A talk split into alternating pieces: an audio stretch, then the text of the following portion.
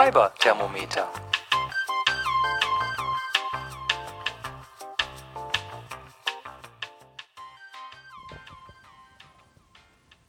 Ja, da ist sie, Folge 9 vom Fiber-Thermometer. Ich arbeite mich ganz, ganz langsam an mein erstes kleines Jubiläum ran. Und für mich ist ja die Folge 9, obwohl eine total krumme Folge, auch schon ein Meilenstein, denn das ist das erste Mal, dass ich meine Podcast-Notizen mit Lesebrille auf der Nase gemacht habe.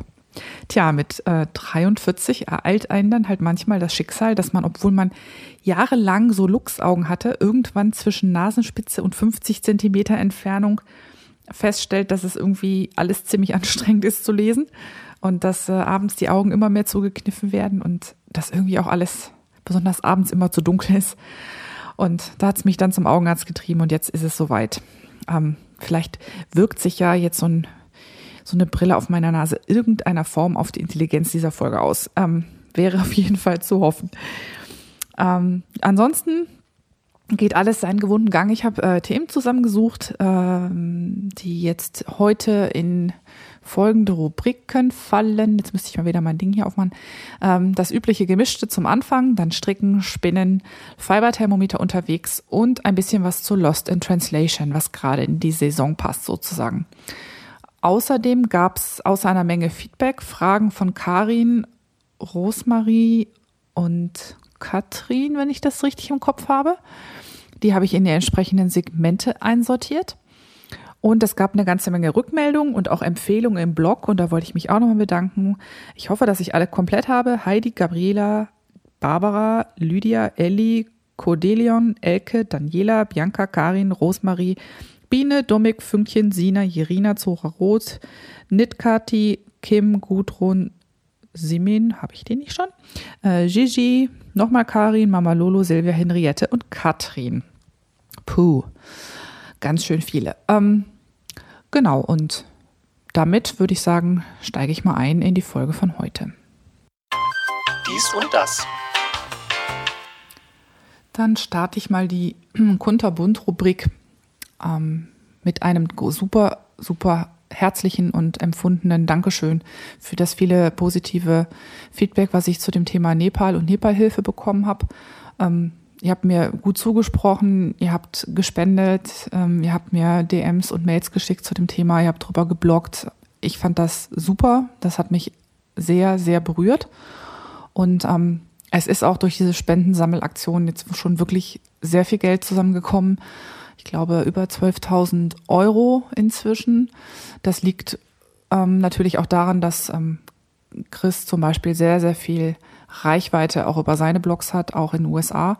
Das hat natürlich geholfen, aber jeder, jeder, der dazu beigetragen hat, jedes, jedes noch so kleine bisschen, jedes weiterempfehlen, jedes drüber erzählen, das war uns wirklich eine riesengroße Hilfe und ähm, ist auch bei unseren Freunden in Nepal wirklich wahnsinnig toll angekommen. Wir haben sehr viel positive Rückmeldung bekommen, sowohl von den Hilfsorganisationen, an die wir gespendet haben, mit denen wir dann auch in Mailkontakt waren, als auch mit den Privatpersonen und unseren Sherpa-Freunden in Nepal, die teilweise, weil von der Regierung Haus halt nicht sehr viel Hilfe zu erwarten war, eigene Hilfstracks in entferntere Täler organisiert haben, wo dann Lebensmittel gebracht wurden, säckeweise Reis, Tee, Zucker, ähm, Gemüse und sonstige Dinge, also Zeltplan, was was alles ähm, vonnöten war, wurde da wirklich in ganz, ganz viel Initiative vor Ort von den Menschen vor Ort für die Freunde, für die Verwandten und für Leute in den Dörfern organisiert. Also das war wirklich im besten Sinne Hilfe zur Selbsthilfe. Und äh, deshalb, ja, für mich, für mich ein, ein Thema, wo ich einfach Danke sagen möchte. Das ähm, war großartig und das hat, ähm, ja, hat, hat mich unfassbar bewegt, dass da von euch auch so viel tolle Rückmeldung kam. Wir haben jetzt ähm, auf dem Blog von Chris, ich werde das verlinken, ähm, kontinuierlich darüber erzählt, wo ähm, Geld hingegeben wurde oder noch wird. Wer was bekommen hat, wann immer wir Fotos bekommen haben zu den einzelnen Aktionen, haben wir die auch mit reingepackt. Das ist auf Englisch das Blog, aber ähm, ich denke, das meiste spricht auch für sich selbst. Und ähm, wenn euch interessiert, wo das Geld hingeflossen ist oder auch weiterhin hinfließen wird, könnt ihr euch das da durchlesen. Wir haben versucht, so viel Transparenz wie möglich an der Stelle herzustellen. Also hier nochmal wirklich riesen, riesengroßes Dankeschön. So, und was ist sonst so in der Zwischenzeit passiert? Ähm, ich habe ja letztes Mal ziemlich viel über Termine gesprochen und leider konnte ich nicht an allen teilnehmen, weil ähm, meine Arbeit, mein, mein Vollzeitjob und auch mein Buchprojekt doch ein bisschen dazu führen, dass ich das ein oder andere, ähm, was ich an Wochenenden geplant habe, dann doch meistens skippe, um irgendwie alle Dinge voneinander zu kriegen. Ich war allerdings am 1. Mai-Wochenende tatsächlich unterwegs. Ich hatte erzählt, dass ich zum Podcaster-Workshop wollte. Und da bin ich auch gewesen. Freitag Nachmittag sind wir dort aufgeschlagen, also kurz nach Mittag. Sonntagabend sind wir gefahren. Und ähm, ich hatte wirklich super viel Spaß da beim Netzwerken, beim Zuhören, beim Diskutieren. Der Workshop war so eine Mischung aus Vorträgen vormittags und äh, Barcamp, also selbst organisierten Sessions zu bestimmten Themen am Nachmittag. Und die Vor äh, Vorträge gingen zu allen möglichen Themen. Also mal wurde eine Aufnahmesoftware vorgestellt, mal wurde, ähm, wurde über Interviewtechniken gesprochen. Sowas ähm, kann auf jeden Fall, war immer mal wieder dabei. Dann auch, wie komme ich so von der von der Themenidee ähm, über die Recherche und das Zusammenschreiben am Ende zu einem guten Podcast. Wie mache ich Kapitelmarken? Wie mache ich Shownotes? Solche Geschichten. Und ähm, das war eine tolle Sache. Es war auch eine super, super schöne Atmosphäre dort.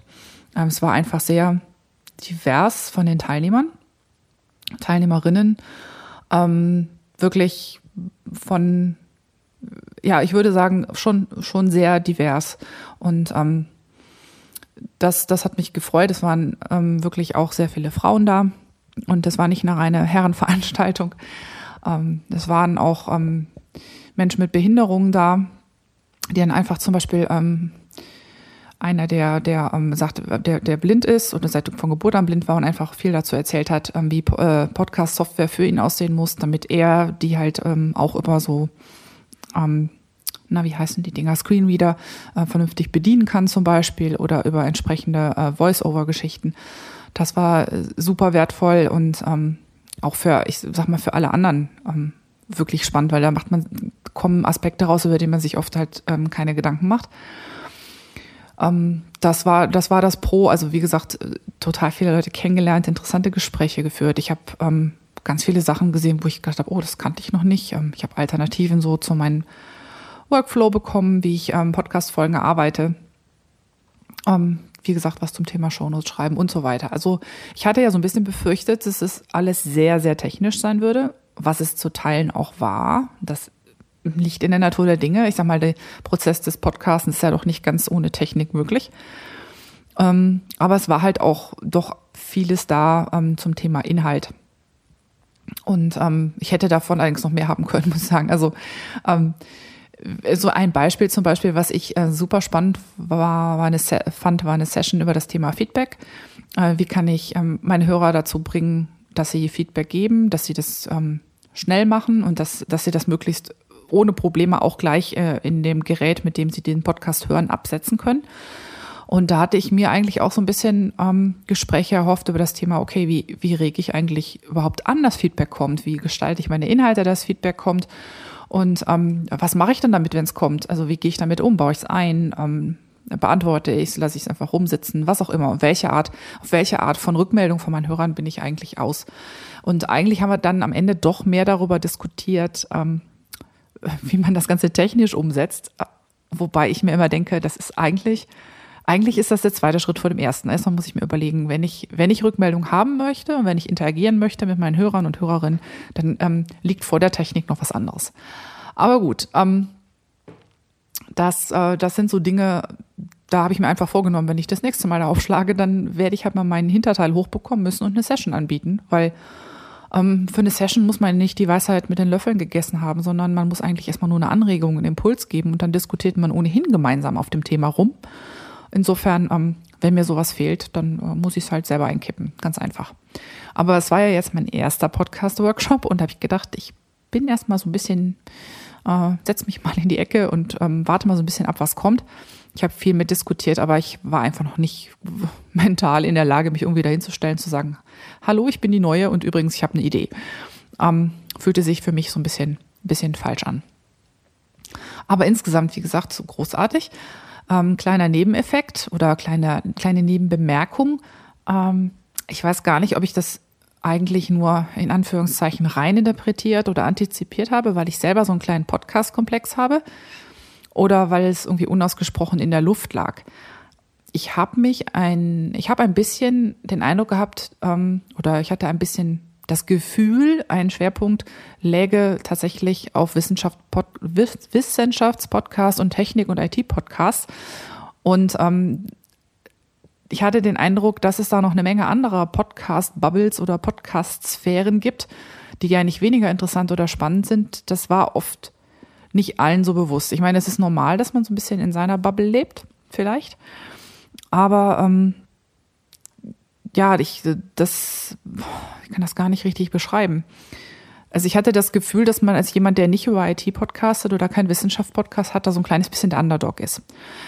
Ähm, allerdings muss ich sagen, dass das eigentlich keiner ausgesprochen hat, dass es mehr so ein äh, Gefühl war und ich weiß nicht, ob es vielleicht auch wirklich daran liegt, dass ich das Gefühl habe, irgendwie in diesem Podcaster-Haushalt Haushalt mit jemandem, der so wirklich große Sachen macht, ähm, dass ich da so ein kleines bisschen der Underdog bin und das vielleicht dann auch in diese Runde da mit rein projiziert habe.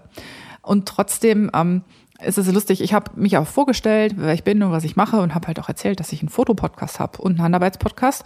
Und ich hatte ein bisschen das Gefühl, dass ich, nachdem ich gesagt habe, ich mache einen Podcast zum Thema Handarbeiten, dann auch gleich ähm, da in die Ecke so abgestempelt wurde. Weil wenn ich nochmal darauf angesprochen wurde, was ich machte, dann war das, dann war der Fotopodcast eigentlich nie ein Thema.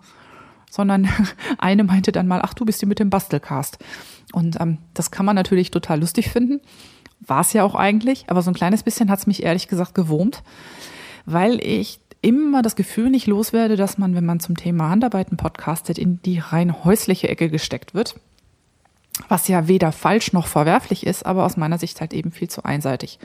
Wenn man sich so ein bisschen umhört, ähm, bei den Podcasts, also die ich jetzt kenne, die sich mit dem Thema Handarbeiten am Rande hauptsächlich beschäftigen, dann gibt es halt auch immer wieder Ausflüge in, ähm, in das ganze Thema, sag ich mal, Erziehung, in das Thema Religion, in das Thema Politik, in äh, das Thema Sozialkritik, in ähm, Physik und Hacking, in, in alles Mögliche. Also das ist wirklich die Bandbreite der Menschen, die es macht, ist super verschieden und die Bandbreite der Themen ist super verschieden, auch wenn es alles in Anführungszeichen Handarbeitspodcasts sind. Und ähm, das war so ein bisschen für mich, da hätte ich gerne eine Lanze für gebrochen, aber ich meine, ich kann ja jetzt irgendwie nicht eine Session zum Thema Handarbeitspodcast machen. Ich, ich weiß nicht, ob das Interesse an sowas hoch genug ist, aber ich hätte es spannend gefunden, einfach das, das mal aufzuspannen. Ähm, ich habe mich dann an dem ersten Abend, glaube ich, auch ein bisschen länger mit Nele Heise unterhalten, äh, die sich ja für ihre Promotion mit dem Projekt Frauenstimmen im Netz beschäftigt. Ihr erinnert euch sicherlich auch noch an diese Liste, an diese Google-Liste, die vor ein paar Monaten auch durch unsere Sphären so geisterte. Ähm, Nele ist diejenige, die das versucht zusammenzustellen und die auch gerne sowas wie ein Podcast-Verzeichnis von podcastenden Frauen machen würde. Und mit der habe ich ein bisschen geschnackt und habe auch die Zeit genutzt, da mal ein bisschen was über die Vielfalt der Crafting-Podcasts und die Menschen dahinter loszuwerden. Ähm, einfach weil mich hätte das gewurmt, wenn das nur so ist. Ja, da sind die ganzen Handarbeitspodcaster und die Podcast, bepodcasten sich alle gegenseitig. Das ist mir aus meiner Sicht irgendwie zu viel zu kurz gesprungen. Aber inwieweit ich da missionieren konnte oder sollte, ich weiß es auch nicht. Aber ähm, nach diesem, nach dieser kleinen Bemerkung mit dem Bastelcast hatte ich irgendwie das Gefühl, ich müsste da mal so ein bisschen pieken. Ähm, grundsätzlich gibt's aber zu dem Thema auch einen total spannenden Republika-Talk von der Jasna Strick, die ähm, auch als Fiber Piratess, äh, Netzaktivistin, Bloggerin, Feministin, Tugendfurie, wie auch immer bekannt ist. Ich verlinke auf jeden Fall ihren Blog mit ihrem Speakerin-Profil und ich verlinke diesen Vortrag, der heißt nämlich Crafting Critics und Critical Crafting über die Angst vor der neuen Häuslichkeit. Und den finde ich sehr, sehr hörenswert. Das ist ein äh, Audiomitschnitt vom Republika Talk und den schmeiße ich euch in die Show Notes. So viel also dazu. Genug über genug Metatalk über Podcasts. Das ähm, interessiert ja wahrscheinlich doch nicht alle von euch. Dann habe ich noch einen kleinen Nachtrag. Ähm, ich hatte ja in der Folge anfänglich im neuen Jahr, wo ich über das Thema Spinnfeiertag gesprochen habe, ein bisschen was über Frau Holle erzählt. Und da gab es jetzt eine super interessante Folge von äh, Bayern 2 Radiowissen. Und zwar über das, ich glaube, das heißt tatsächlich Frau Holle. Und ähm, in der Podcast-Folge wird ein bisschen analysiert, was die Hintergründe dieses Märchens sind, auch die gesellschaftlichen Hintergründe und wie es gedeutet werden kann. Ähm, sowohl ähm, kulturgeschichtlich als auch psychologisch. Ähm, Finde ich, äh, fand ich sehr, sehr, sehr interessant. Ging mir das ein oder andere Lämpchen auf, als ich es gehört habe. Und ähm, denke ich, ist für alle, die sich ähm, für Märchen interessieren, für alle, die sich fürs Spinnen interessieren oder überhaupt für ganz viele, ähm, super hörenswert und das werde ich auch mal verlinken, weil es super so ähm, schön zum Thema passte, was ich in der Folge hatte. Ja, äh, oh, dann habe ich noch was zum Thema Termine. Hm, jetzt steht es nämlich fest. Ich äh, fahre tatsächlich an Pfingsten auf den Flachsmarkt. Ich komme ja ähm, aus dem Rheinland, also ich bin im Rheinland aufgewachsen, gar nicht weit, also 20, 25 Minuten von Krefeld entfernt. Und ich fahre halt an Pfingsten zu meinen Eltern an den Niederrhein und gönne mir dann am Samstag einen ganzen Tag Flachsmarkt. Und ich weiß schon von einigen, ähm, dass sie auch kommen wollen. Und ich bin mal gespannt, ob man sich in irgendeiner Form erkennt. mal sehen. Ähm, bei manchen von euch weiß ich vom Blog, wie sie aussehen, habe ich Fotos gesehen. Ähm, bei anderen weiß ich es gar nicht. Wir können hinterher mal austauschen, was wir für Eindrücke hatten und gucken, ob wir dasselbe gesehen haben. Ähm, ich freue mich auf jeden Fall schon wie ein Schnitzel, weil Flachsmarkt ist für mich immer so ein, ich weiß nicht, ganz großes Event. Also wenn ich da morgens um zehn pünktlich zur Öffnung aufschlage und ähm, es riecht nach Stroh, es, ähm, weil da viele von den Wegen dort werden auch mit Stroh ausgelegt. Die Wiesen um das Schloss sind alle frisch gemäht, wenn vor dem Flachsmarkt ist. Es riecht einfach unendlich gut rund um die Burg und ähm, das ist für mich so ein richtiger Tag Urlaub, wenn ich da durchschlendern kann und mir an den einzelnen Ständen die Nase platt drücken kann. Ich kenne auch wirklich keinen Handwerkermarkt oder keinen Mittelaltermarkt, der auch nur annähernd, der auch nur annähernd von Atmosphäre und von Qualität dessen, was es da zu gucken und zu kaufen gibt, ähm, an den Flachsmarkt ranreicht. Also wenn es einen gibt, dann kenne ich, habe ich ihn noch nicht gesehen, aber ich finde es einfach sensationell und ja, bin jetzt schon ganz hibbelig auf den Samstag. Und, und, und, und noch ein letzter Nachtrag, bevor ich rüberkomme zum Stricken. Und zwar hat Dummig im Fiber Thermometer Thread zur achten Folge noch weitere Muster für handgesponnenes Garn verlinkt. Ähm, für also Kim zum Beispiel oder alle anderen, die sich dafür interessieren. Ähm, ich werde den entsprechenden Post in den Notizen so verlinken, dass ihr gleich dahin springen könnt. Und da gibt es sowohl ähm, Sockenmuster noch, als auch ein Muster für ein Tuch, was sich gut eignet für handgesponnenes Garn. Und ähm, da habe ich auch gleich eine Idee gekriegt für so ein Alpaka Merino Seidengarn in einem super schönen Blau, was bei mir schon ganz lange rumliegt, weil es so eine komische Lauflänge hat für seine Stärke, also für ein Decay-Garn hat es ein bisschen wenig Lauflänge. Aber das Tuch, was die Domik da verlinkt hat, das wird dafür wahrscheinlich sehr gut passen. Insofern ähm, gleich wieder was, äh, gleich wieder ein Floh ins Ohr gesetzt und ich weiß gar nicht, wann ich das alles stricken soll. Stricken. Ja, stricken war das Stichwort. Ne? Ähm, was habe ich in der letzten Zeit gestrickt, beziehungsweise wo bin ich dran? Ich bin immer noch an den Socken, an diesen, wie, wie hießen sie noch gleich? Oh, jetzt muss ich nochmal nachgucken hier. Skip Socks, glaube ich, hießen die. Da ist mir dann erstmal aufgefallen, dass ich eine, äh, beim Erklären, was das für ein Stich ist, beim letzten Mal echt einen ganz drolligen Versprecher drin hatte. Also dieses Skip, dieses SKYP steht halt nicht für Slip Knit Yarn over Pearl. Natürlich nicht für Pearl, sondern für Slip Knit Yarn over, ähm, na, bin ich denn? Passover. P steht für Passover, genau. Was so viel heißt wie eine Masche äh, abheben, eine Masche rechts stricken, dann einen Umschlag und dann die gestrickte Masche über den Umschlag drüber ziehen. So war das äh, so war dieses kleine verschränkte Maschenmuster auf den Rippen, nachdem die Socken benannt sind. Und ja, da bin ich immer noch dran. Ich bin jetzt am Fuß von Socke 2, ganz, ganz kurz vor der Ferse. Ich bin also jetzt an der Stelle, wo man irgendwie alle fünf Minuten nachmisst, ob man denn langsam so weit ist. Und eigentlich müsste ich die bald mal fertig machen, denn die zählen für die 2015 15 Punkte Challenge und da habe ich einen mächtig Nachholbedarf. Ähm, ihr anderen seid alle unterwegs mit Monster 4 Punkten und ich glaube, ich habe so drei oder so. Und ich meine, wir haben Mai, ich sollte also mindestens sechs haben, damit ich noch irgendwie in eine Puschen komme. Ähm, also alleine deshalb möchte ich sie fertig kriegen und dann würde ich gerne ein neues Paar anschlagen, denn ich habe ja jetzt gerade frisches, selbstgesponnenes Sockengarn. Ähm, Und das äh, würde ich unfassbar gern anspinnen, weil ich wissen möchte, ob das Southdown nun wirklich so gut hält, wie immer gesagt wird. Und ich habe ja auch noch jede Menge Sockengarn aus dem Vorjahr. Wenn ich das anschlagen würde, könnte ich auch noch Punkte machen. Also da muss ich mal sehen. Das ist also das Thema Socken. Dann habe ich noch immer das Nayada-Tuch von Martina Behm auf den Nadeln. Auch hier würde ich gern Land gewinnen, denn der Schal würde auch für die Punkteaktion zählen. Also ich habe quasi zwei Punkte in Arbeit und es wäre doch mal toll, wenn ich die fertig kriegen würde. Und dann ist es ja auch so, dass für den Sommer noch eine neue Mini-Challenge ansteht. Und um hier nicht weitere UFOs zu produzieren, wollte ich eigentlich ein bisschen was von den Nadeln bekommen, damit ich dann zu der Mini-Challenge ab 1. Juni munter noch was Frisches anschlagen kann. Das Thema ist alt, aber oho. Und äh, ich zitiere mal aus dem Thread in Reverie. Nutzt in der Zeit vom 1.6. bis 30.28. 2015 etwas aus eurem Stash, das länger als 36 Monate bei euch wohnt. Und ähm, ja, das wäre ja eine meiner leichtesten Übungen. Ich habe so einiges, was mindestens so alt und noch älter ist. Ich glaube, meine ältesten Stash-Bestandteile bei Reverie stammen aus dem Jahr 2010 oder so.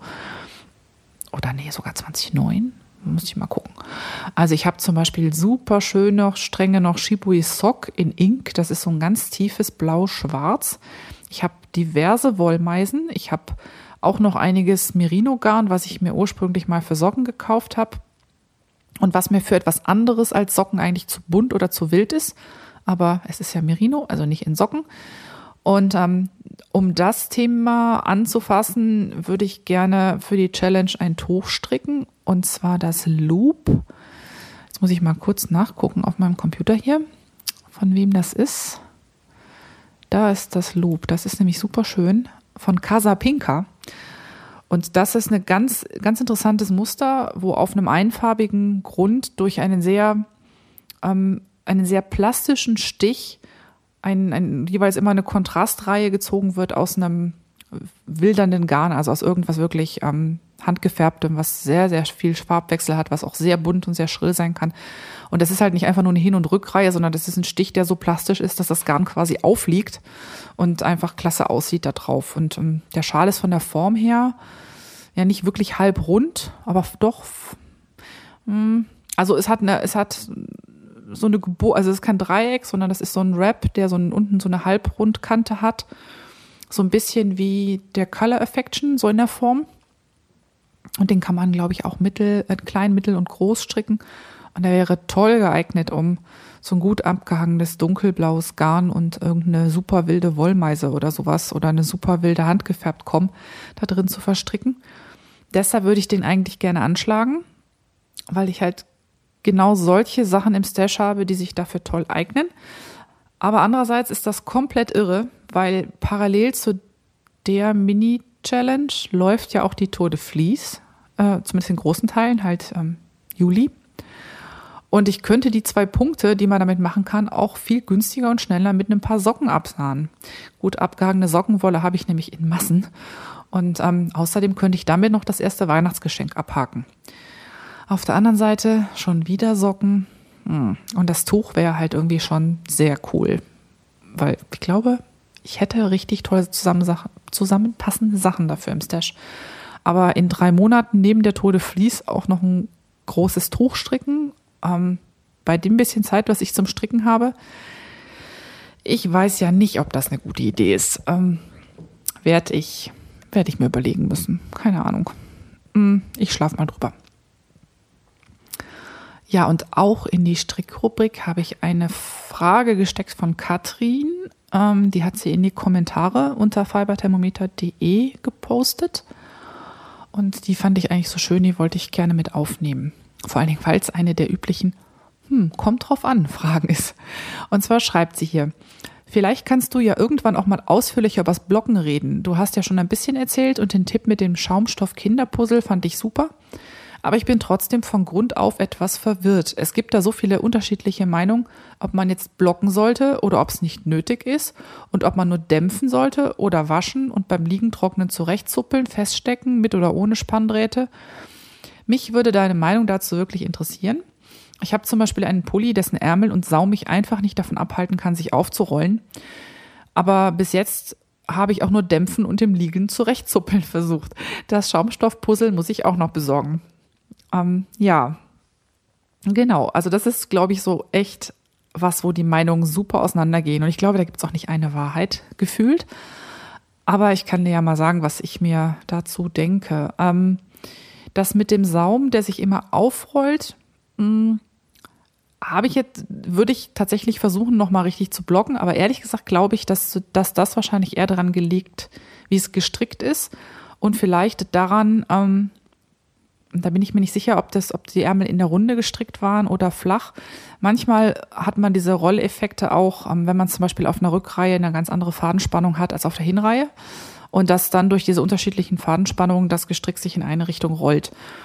Und das ist was, was man eigentlich durch Blocken auch relativ schlecht rausbekommt. Also es kann sein, ähm, dass du das mit Blocken überhaupt nicht in den Griff kriegst, sondern dass das, was damit zu tun hat, ähm, entweder wie das Muster angelegt ist, also manchmal gibt es das ja, broken by design, ne, dass es einfach gar nicht vernünftig geht, oder dass es ein bisschen was damit zu tun hat, mit welcher Fadenspannung du strickst. Also könnte ich mir vorstellen. Ähm, ich bin da aber keine Expertin. Ich habe nämlich noch nichts designt und ähm, bin auch jetzt nicht so diejenige, die schon 80 Pullis gestrickt hat. Wenn also jemand von euch ähm, Zuhörern und Zuhörerinnen dazu eine Idee hat, ähm, die über meine Weisheiten hinausgeht, würde ich mich total freuen, wenn ihr das irgendwo in die Kommentare schreiben könntet. Also entweder im äh, Forum-Thread oder in den Kommentaren auf der Webseite. Also so viel schon mal dazu. So, und jetzt nochmal von vorne mit dem Thema Blocken. Wie halte ich das denn? Also, ähm, zum einen block ich immer, nachdem die Sachen ein Bad genommen haben. Also ich, man kann sagen, ich wasche die grundsätzlich.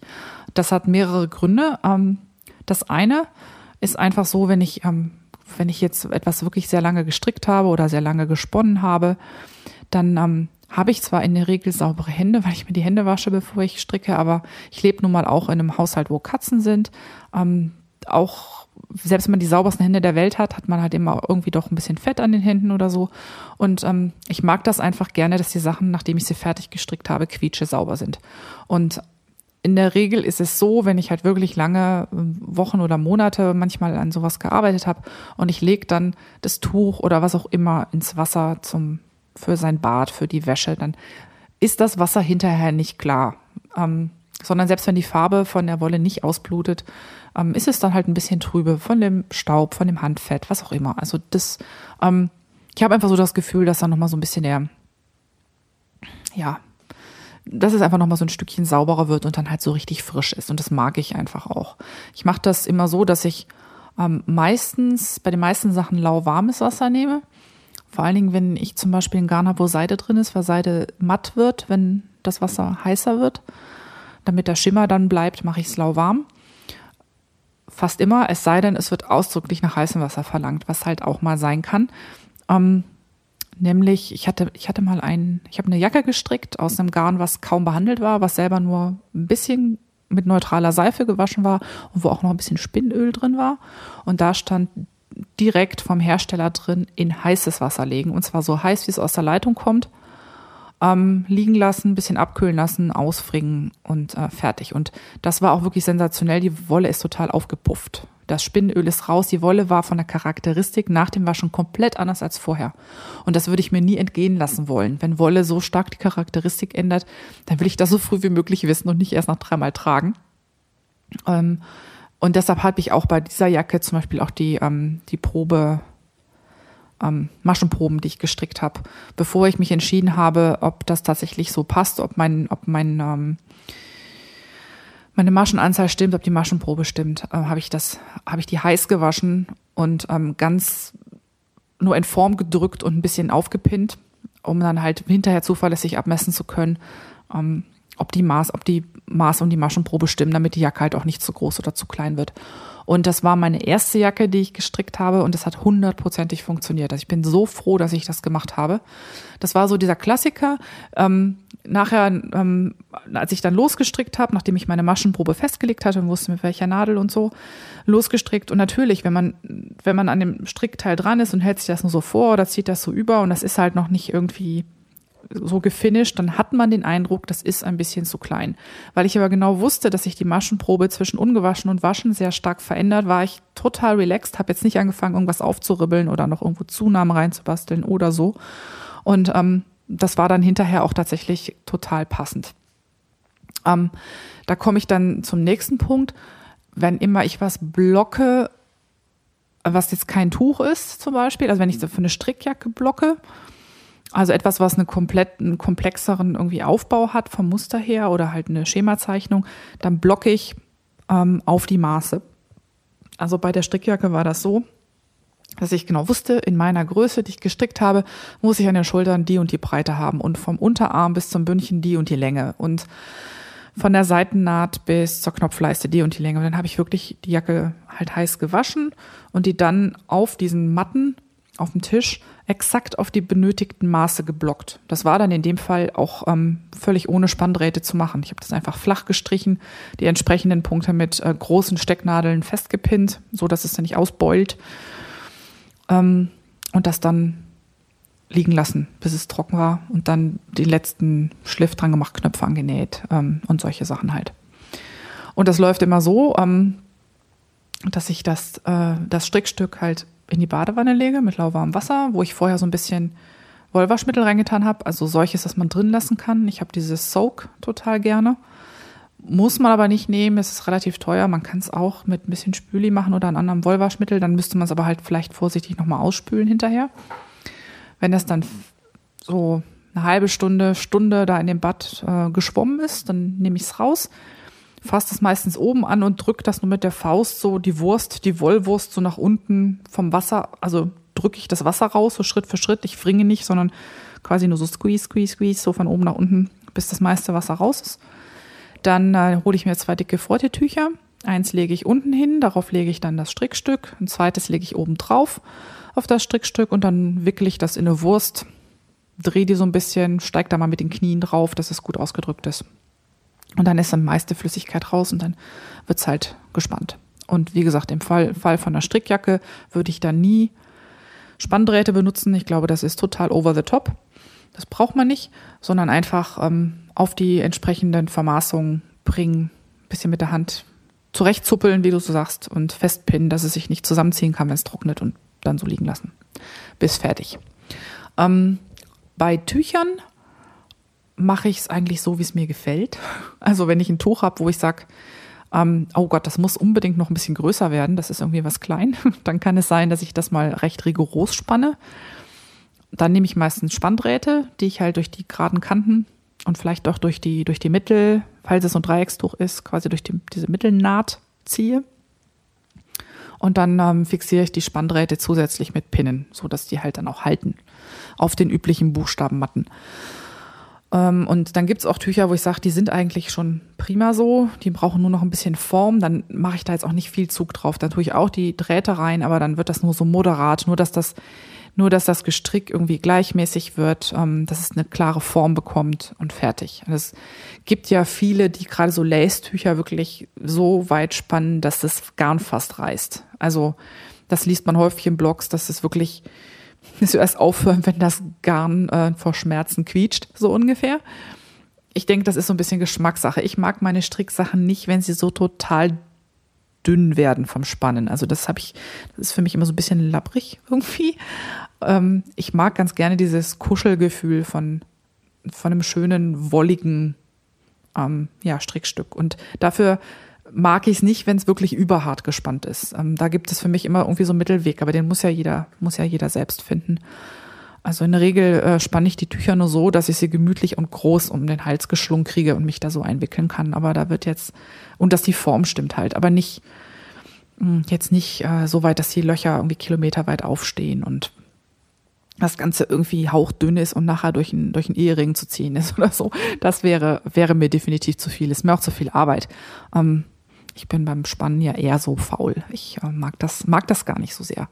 Ähm, wo es aber halt wirklich total toll war, war bei der Strickjacke, weil ich hinterher das Gefühl habe, mein Gott, das ist handgemacht, aber das ist so exakt die Maße, wie ich es brauche. Das war für mich hochfaszinierend.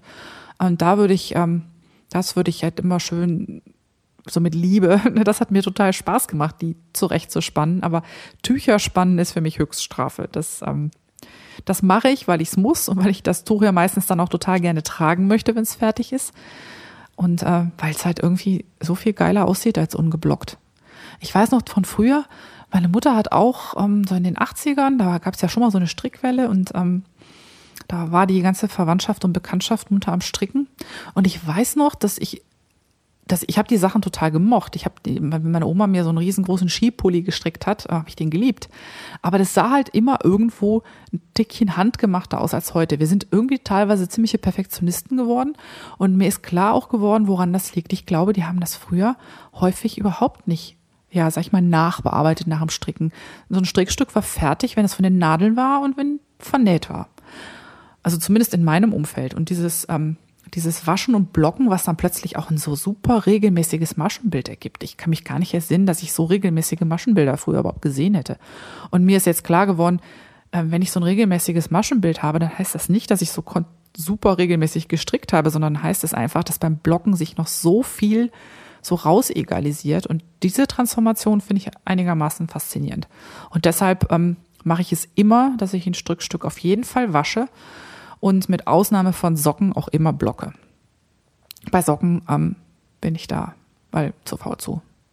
Weil die, wenn ich die auf Sockblocker tue, also ich habe auch diese Sockenbretter für Socken, die benutze ich eigentlich eher dazu, um die Socken mal darauf zu fotografieren, aber nicht, weil ich irgendwie die damit in Form bringe.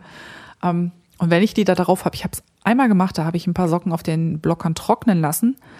Ähm, und dann waren die so lammelig, weil viel zu weit. Ich will ja, dass die am Fuß richtig snack, so richtig eng dran sitzen und ähm, da kommt mir das Blocken überhaupt nicht entgegen. Also manchmal schaffe ich sogar nicht mal, sie zu waschen, weil, äh, oh, Socken fertig, oh, die sehen toll aus, oh, die ziehe ich gleich an. Ähm, aber wenn ich sie verschenke zum Beispiel, was ich ja mit Socken häufig tue, das, ich werde ja öfter für so Weihnachts- und Geburtstagsgeschenke nach ein paar Socken gefragt und die werden dann immer gewaschen, damit sie schick aussehen, aber auch nicht geblockt.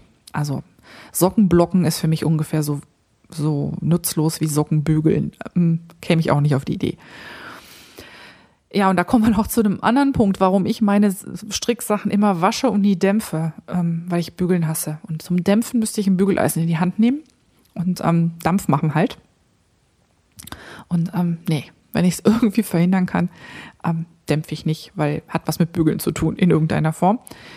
Daher bin ich bei der Waschfraktion.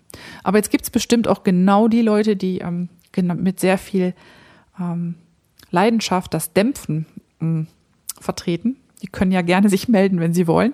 Vielleicht kriegen wir eine gepflegte Lagerbildung hin, so die Dämpflager gegen die Waschlager. Keine Ahnung. Ich bin auf jeden Fall im Waschlager sozusagen.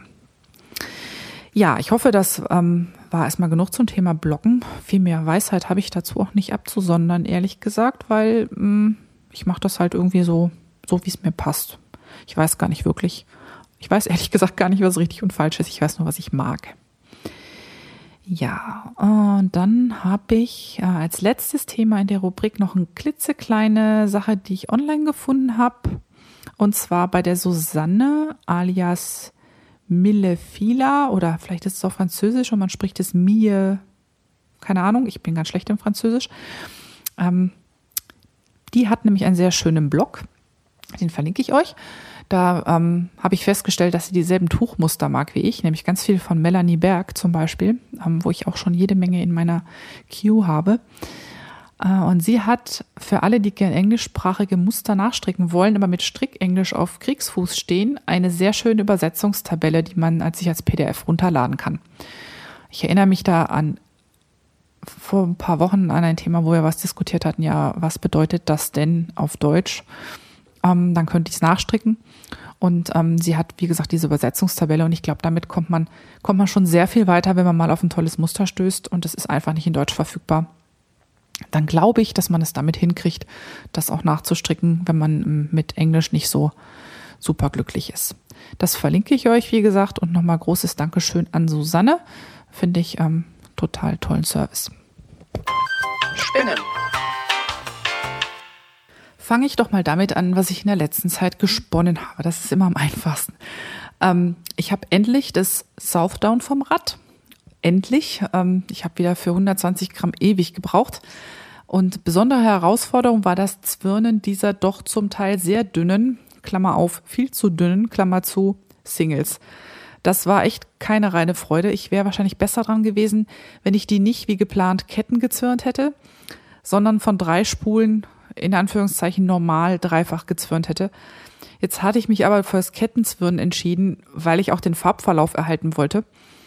Denn ich hatte schon beim Spinnen extra den Zopf nicht geteilt, sondern direkt aus dem Top Stück für Stück rausgesponnen, so wie die Farben halt kamen.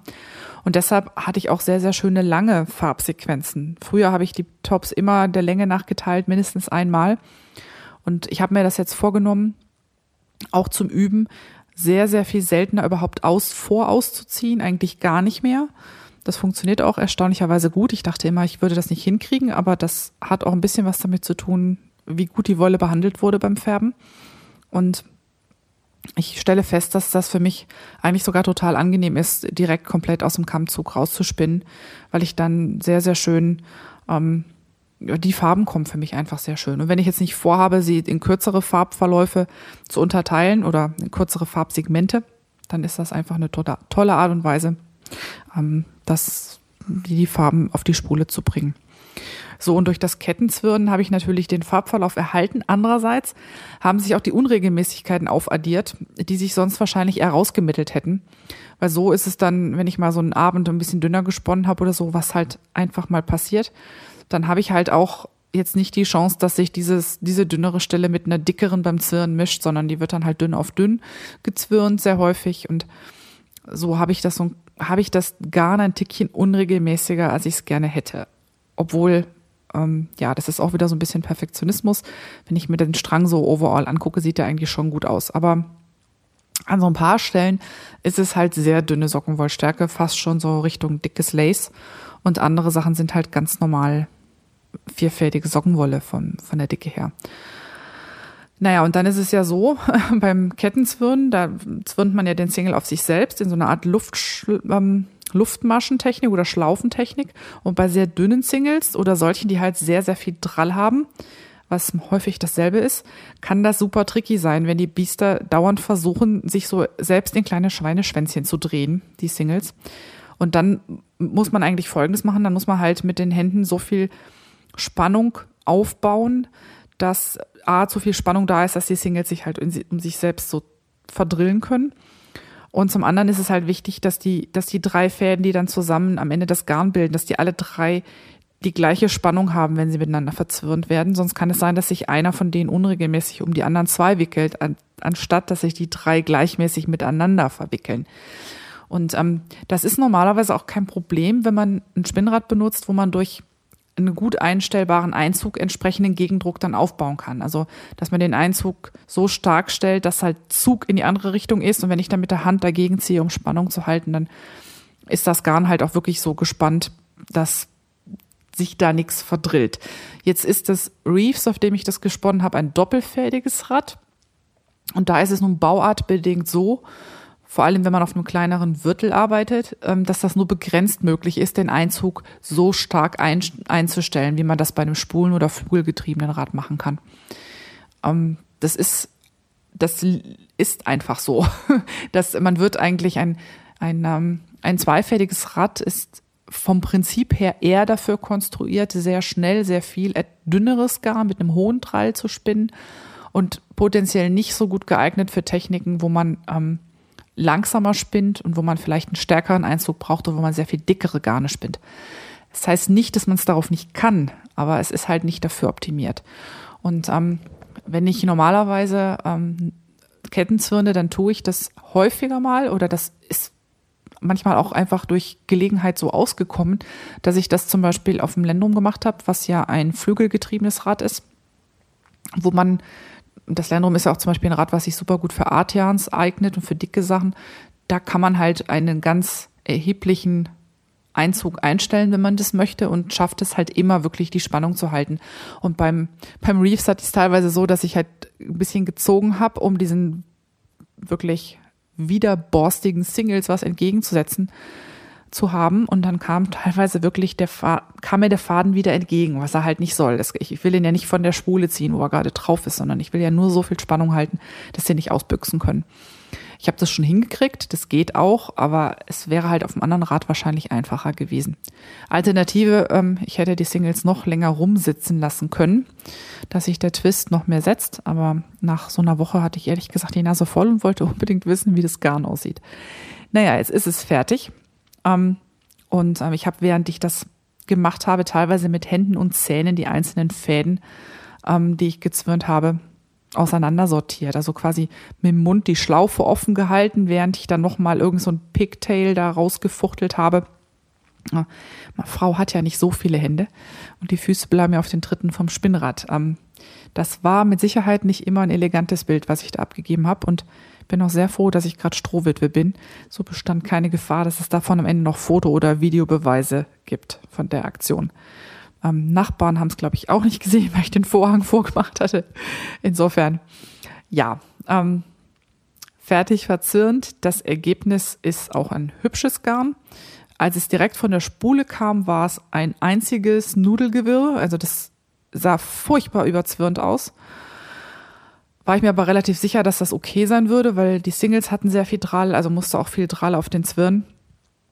Und ähm, damit, damit ich das halt kompensieren konnte. Und ich war mir eigentlich sicher, wenn du das jetzt in ein heißes Bad schmeißt, dann gibt sich das. Aber spannend ist es ja schon immer irgendwie, ob es funktioniert und ähm, hat funktioniert. Also ich habe das Wasser so heiß, wie es nur geht, ähm, aus dem Boiler kommen lassen und das ist bei uns so heiß, dass man sich die Finger, wirklich die Finger verbrennt. Also der Boiler, der macht das beinahe kochend heiß, habe ich den Eindruck. Also ich hatte schon mal eine Woche lang ziemlich wunden Finger, weil ich aus Versehen mal in zu heißes Wasser gefasst habe, zu lange. Insofern hat das äh, Southdown einiges mitgekriegt. Das hat dann äh, eine Dreiviertelstunde in dem heißen Wasser gebadet. Und dann habe ich durchs Handdruck gedreht, wie üblich. Und dann noch ein bisschen was damit getan, was man normalerweise nur mit äh, Streichgarn tut, nämlich ich habe das Garn verprügelt, wie ich immer gerne sage. Ich habe den Strang genommen und mehrere Male ähm, übers Treppengeländer klatschen lassen, so richtig mit Schwung, wie bei einer Peitsche, um zusätzlich dafür zu sorgen, dass der Trall sich möglichst gut verteilt in dem ganzen Strang. Und als ich es dann aufgehängt habe auf dem Bügel zum Trocknen, hing der Strang offen und balanciert, hat sich also nicht mehr gedreht. Das ähm, hätte ich dem nicht ansehen können, wenn ich das Vorherbild gesehen hätte. Ich glaube, ich habe da, ich habe auch irgendwo ein Foto gemacht. Ich glaube, ich poste das mal, wie irre durcheinander das aussah, bevor ich das gewaschen habe und wie es dann hinterher aussah.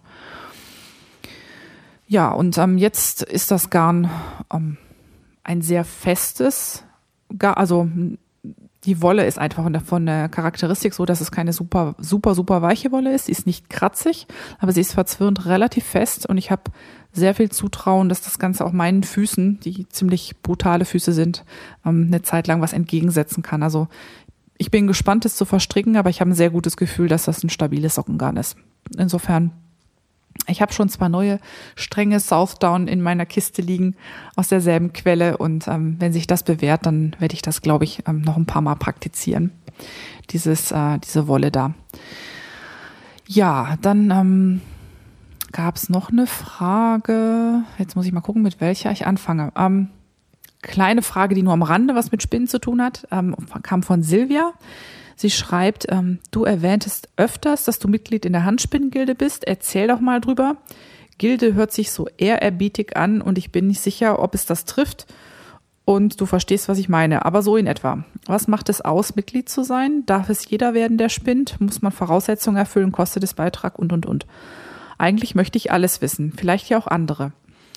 Ähm, gut, also ich glaube, ähm, die Handspinnengilde ist nicht ehrerbietig, ähm, habe ich nicht das Gefühl. Ich bin auch Neumitglied, also ich bin im letzten Sommer, habe ich mich angemeldet, habe meinen Beitrag entrichtet und dann hat es bis, glaube ich, Weihnachten gedauert, bis ich die Bestätigung bekam mit äh, Mitgliedsnummer und so, dass ich da jetzt drin bin.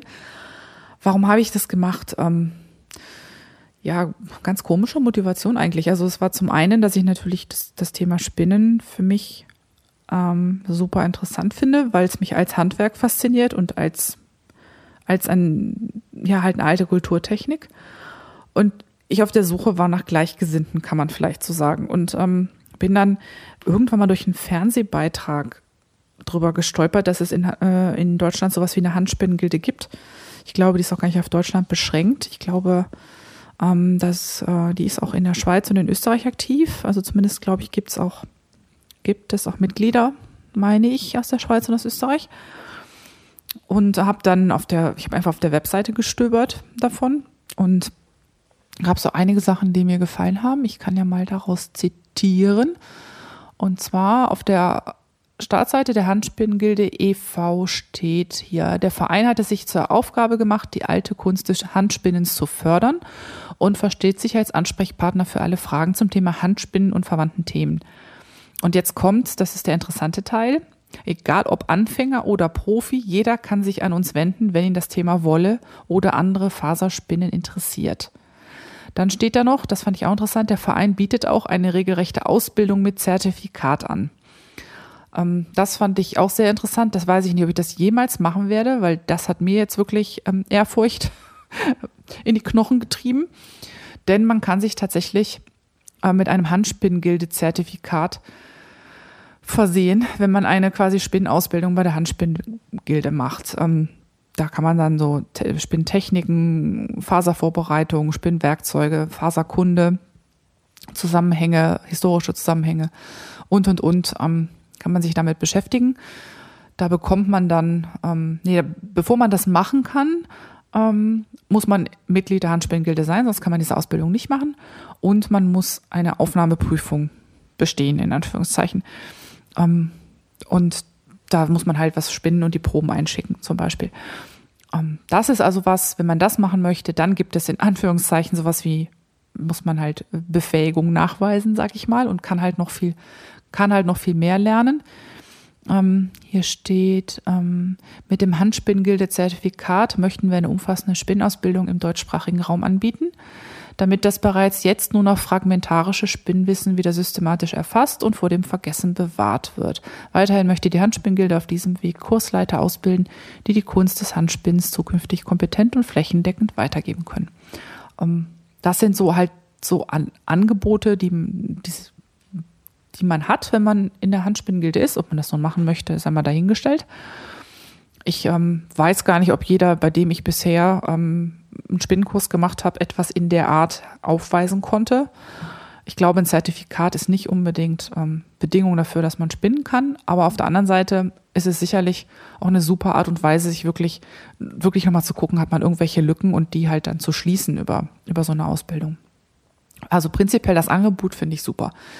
Dann ähm, gibt es äh, Spinntreffen, jährliche, die organisiert werden. Das sind dann gleich so mehr, mehrtägige Events Vielleicht vergleichbar so ein bisschen mit diesem Madrona-Event, wo ich war. Ähm, da kann man dann, ähm, da gibt es zum einen natürlich die Vereinssitzung, wo sich die Mitglieder treffen zur Mitgliederversammlung.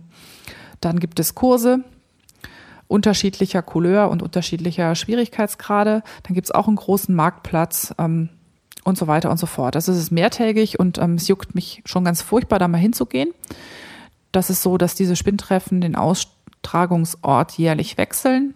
Also dieses Jahr war es, glaube ich, letztes Jahr war es in Bayern, in einem Kloster, nee, oder was in Westfalen in einem Kloster? Ich weiß gar nicht mehr. Sind auf jeden Fall sehr schöne Austragungsorte sozusagen immer, die ähm, in der Regel so sind, dass halt dann auch Übernachtungsmöglichkeiten für die Teilnehmer direkt vor Ort sind, dass gemeinsam zu Mittag gegessen wird, dass es Raum und Platz gibt, um sich zusammenzusetzen und beim Spinnen zu klönen. Ähm, halt, wie gesagt, man kann Kurse machen, äh, man kann Wolle shoppen, was ja auch schön ist. Also das ist ähm, einfach eine tolle Sache, weil ich glaube, dass es das sonst in Deutschland nicht viel gibt. Das ist mehr sowas, was ich häufiger in Großbritannien, USA, Neuseeland sehe, aber in Deutschland recht selten. Insofern finde ich das super toll, dass es das gibt. Ähm, dann haben sie einen Überblick von Terminen zum Thema ähm, Wolle, Wollverarbeitung und Spinnen in Deutschland. Und ja, das sind, das sind lauter Dinge, die mir eigentlich gefallen haben, wo ich gedacht habe, ähm, ich möchte das unterstützen und sei es in erster Linie erstmal nur durch meinen Mitgliedsbeitrag.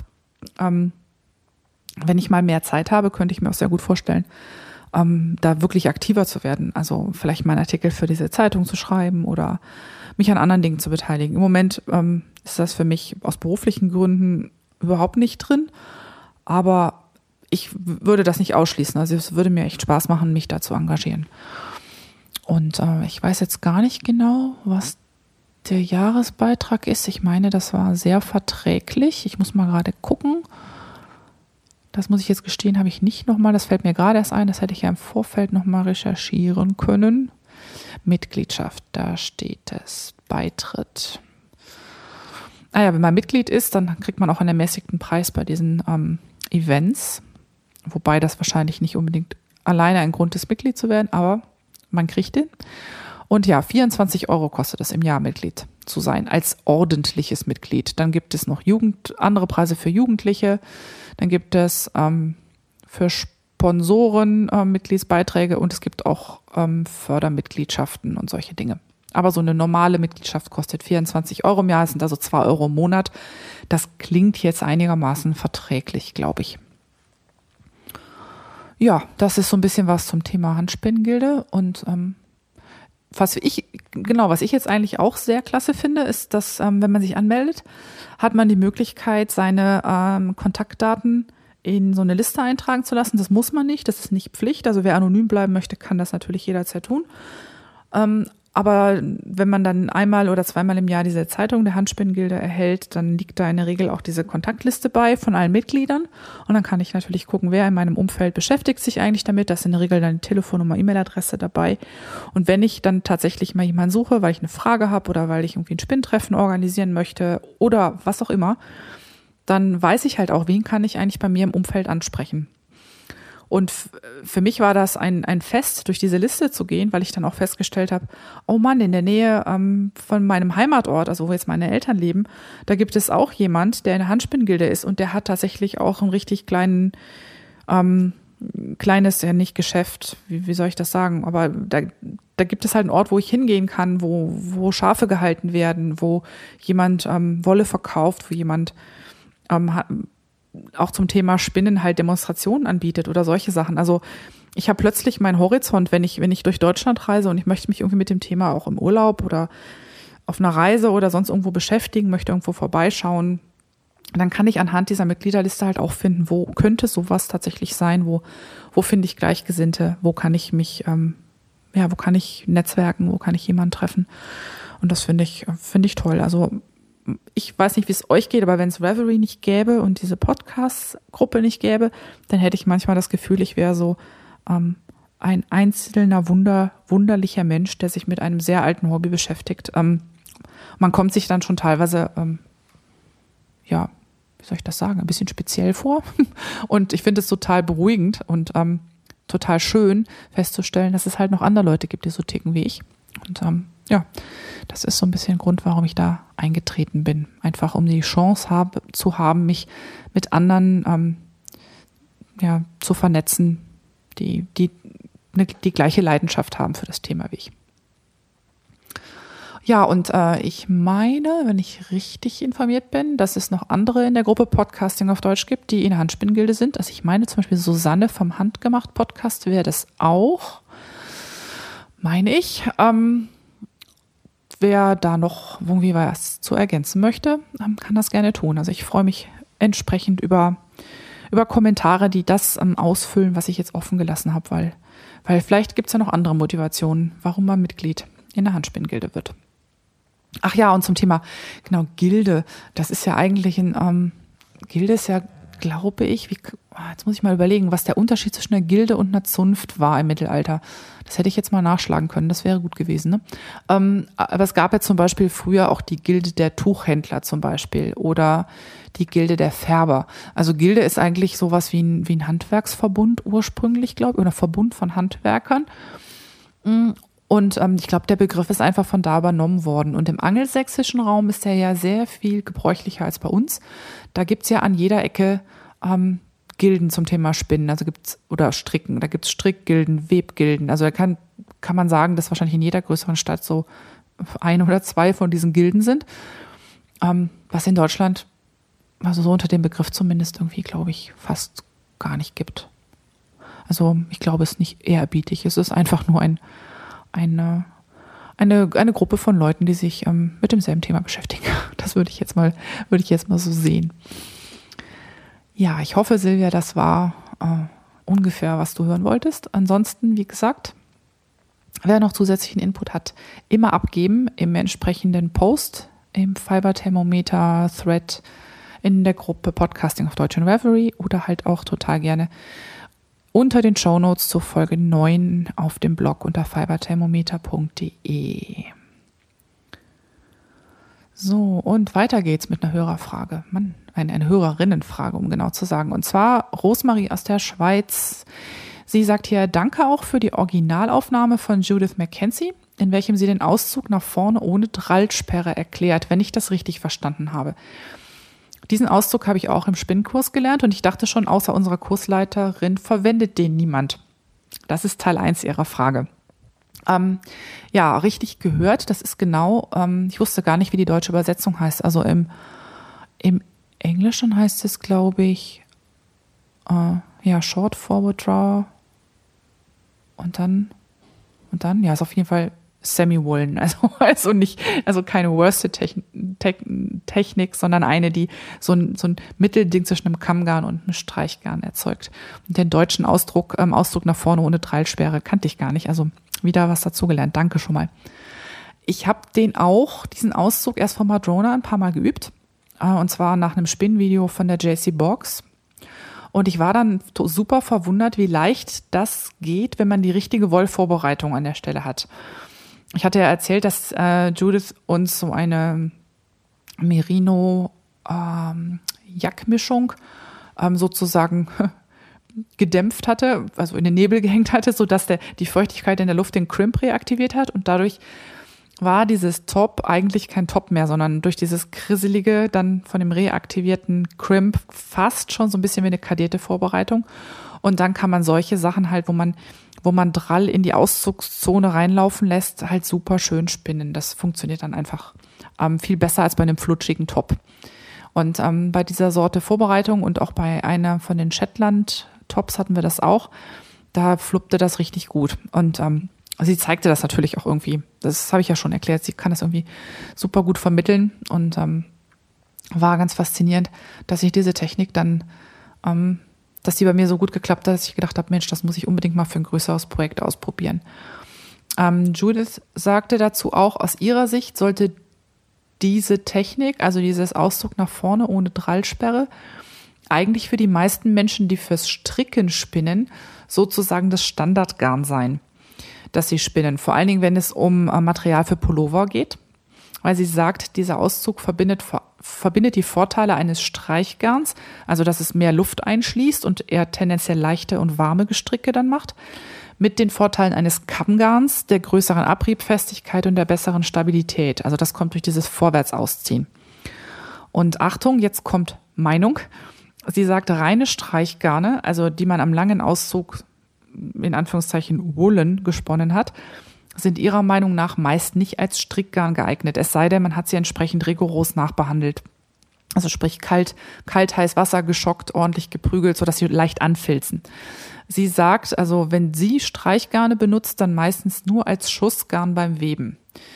Und ähm, ich habe selber noch nicht ausprobiert. Daher ist das, was ich jetzt hier wiedergebe, Ihre Meinung. Ähm, ich kann nicht sagen, ob das stimmt oder nicht. Ich schätze halt nur ein, dass sie wirklich sehr viel Erfahrung darin hat. Und sie sagte halt, ähm, sie würde halt mit, mit Streichgarnen halt in den seltensten Fällen stricken.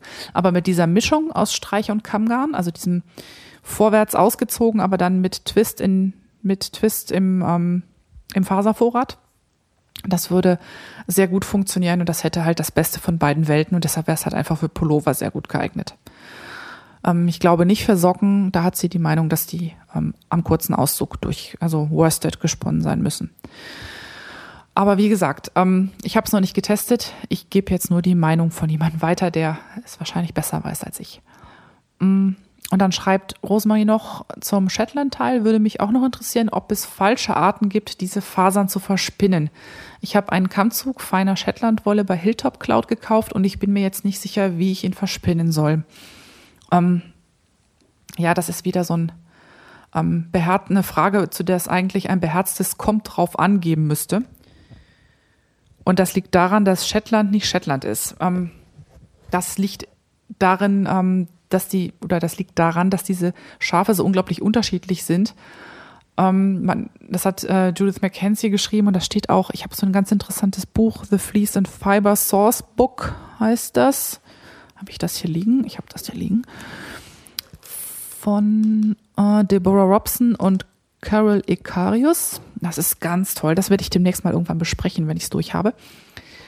Ähm, das Shetland-Schaf ist halt noch ein sehr ursprüngliches Schaf. Natürlich gibt es schon äh, Zuchtanstrengungen, das für die Industrie zu verbessern, in Anführungszeichen, aber es ist halt eigentlich eine sehr alte Rasse und eine sehr ursprüngliche Rasse. Und was interessant ist, ist, dass man in einer Herde Shetland-Schafe, sogar in einer Familie Shetland-Schafe, ähm, drei Arten von Fließen finden kann. Und ähm, das finde ich, das finde ich ehrlich gesagt, das äh, macht mir einen Knoten ins Hirn. Ähm, zum einen das klassische, was man im Englischen Double Coated nennt, also zwei völlig verschiedene in Anführungszeichen Faserarten oder Wollschichten. Zum einen halt das sozusagen das Deckhaar, der Übercoat mit langen Locken, die wenig kraus sind, also wenig Crimp haben, die sich dann eignen für Zeltplanen, für Taschen, für Teppiche, also für alles, was halten soll und die auch eher nicht so gut filzen. Und dann eine ganz leichte, feine Unterwolle, die je nachdem, aus welchem Teil vom Vlies sie stammt, für die weichsten Sachen überhaupt benutzt werden kann, also auch für Halstücher und so. Und die dann auch entsprechend leicht filzt.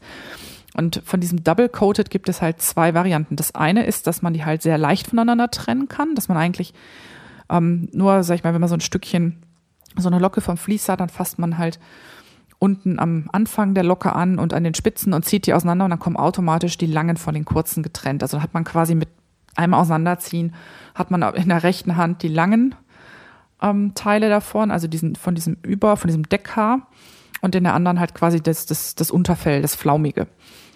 Und dann gibt es ähm, das, was es, ich weiß gar nicht, wie jetzt der englische Begriff heißt, ähm, ich glaube, der heißt Transitional Double Coated.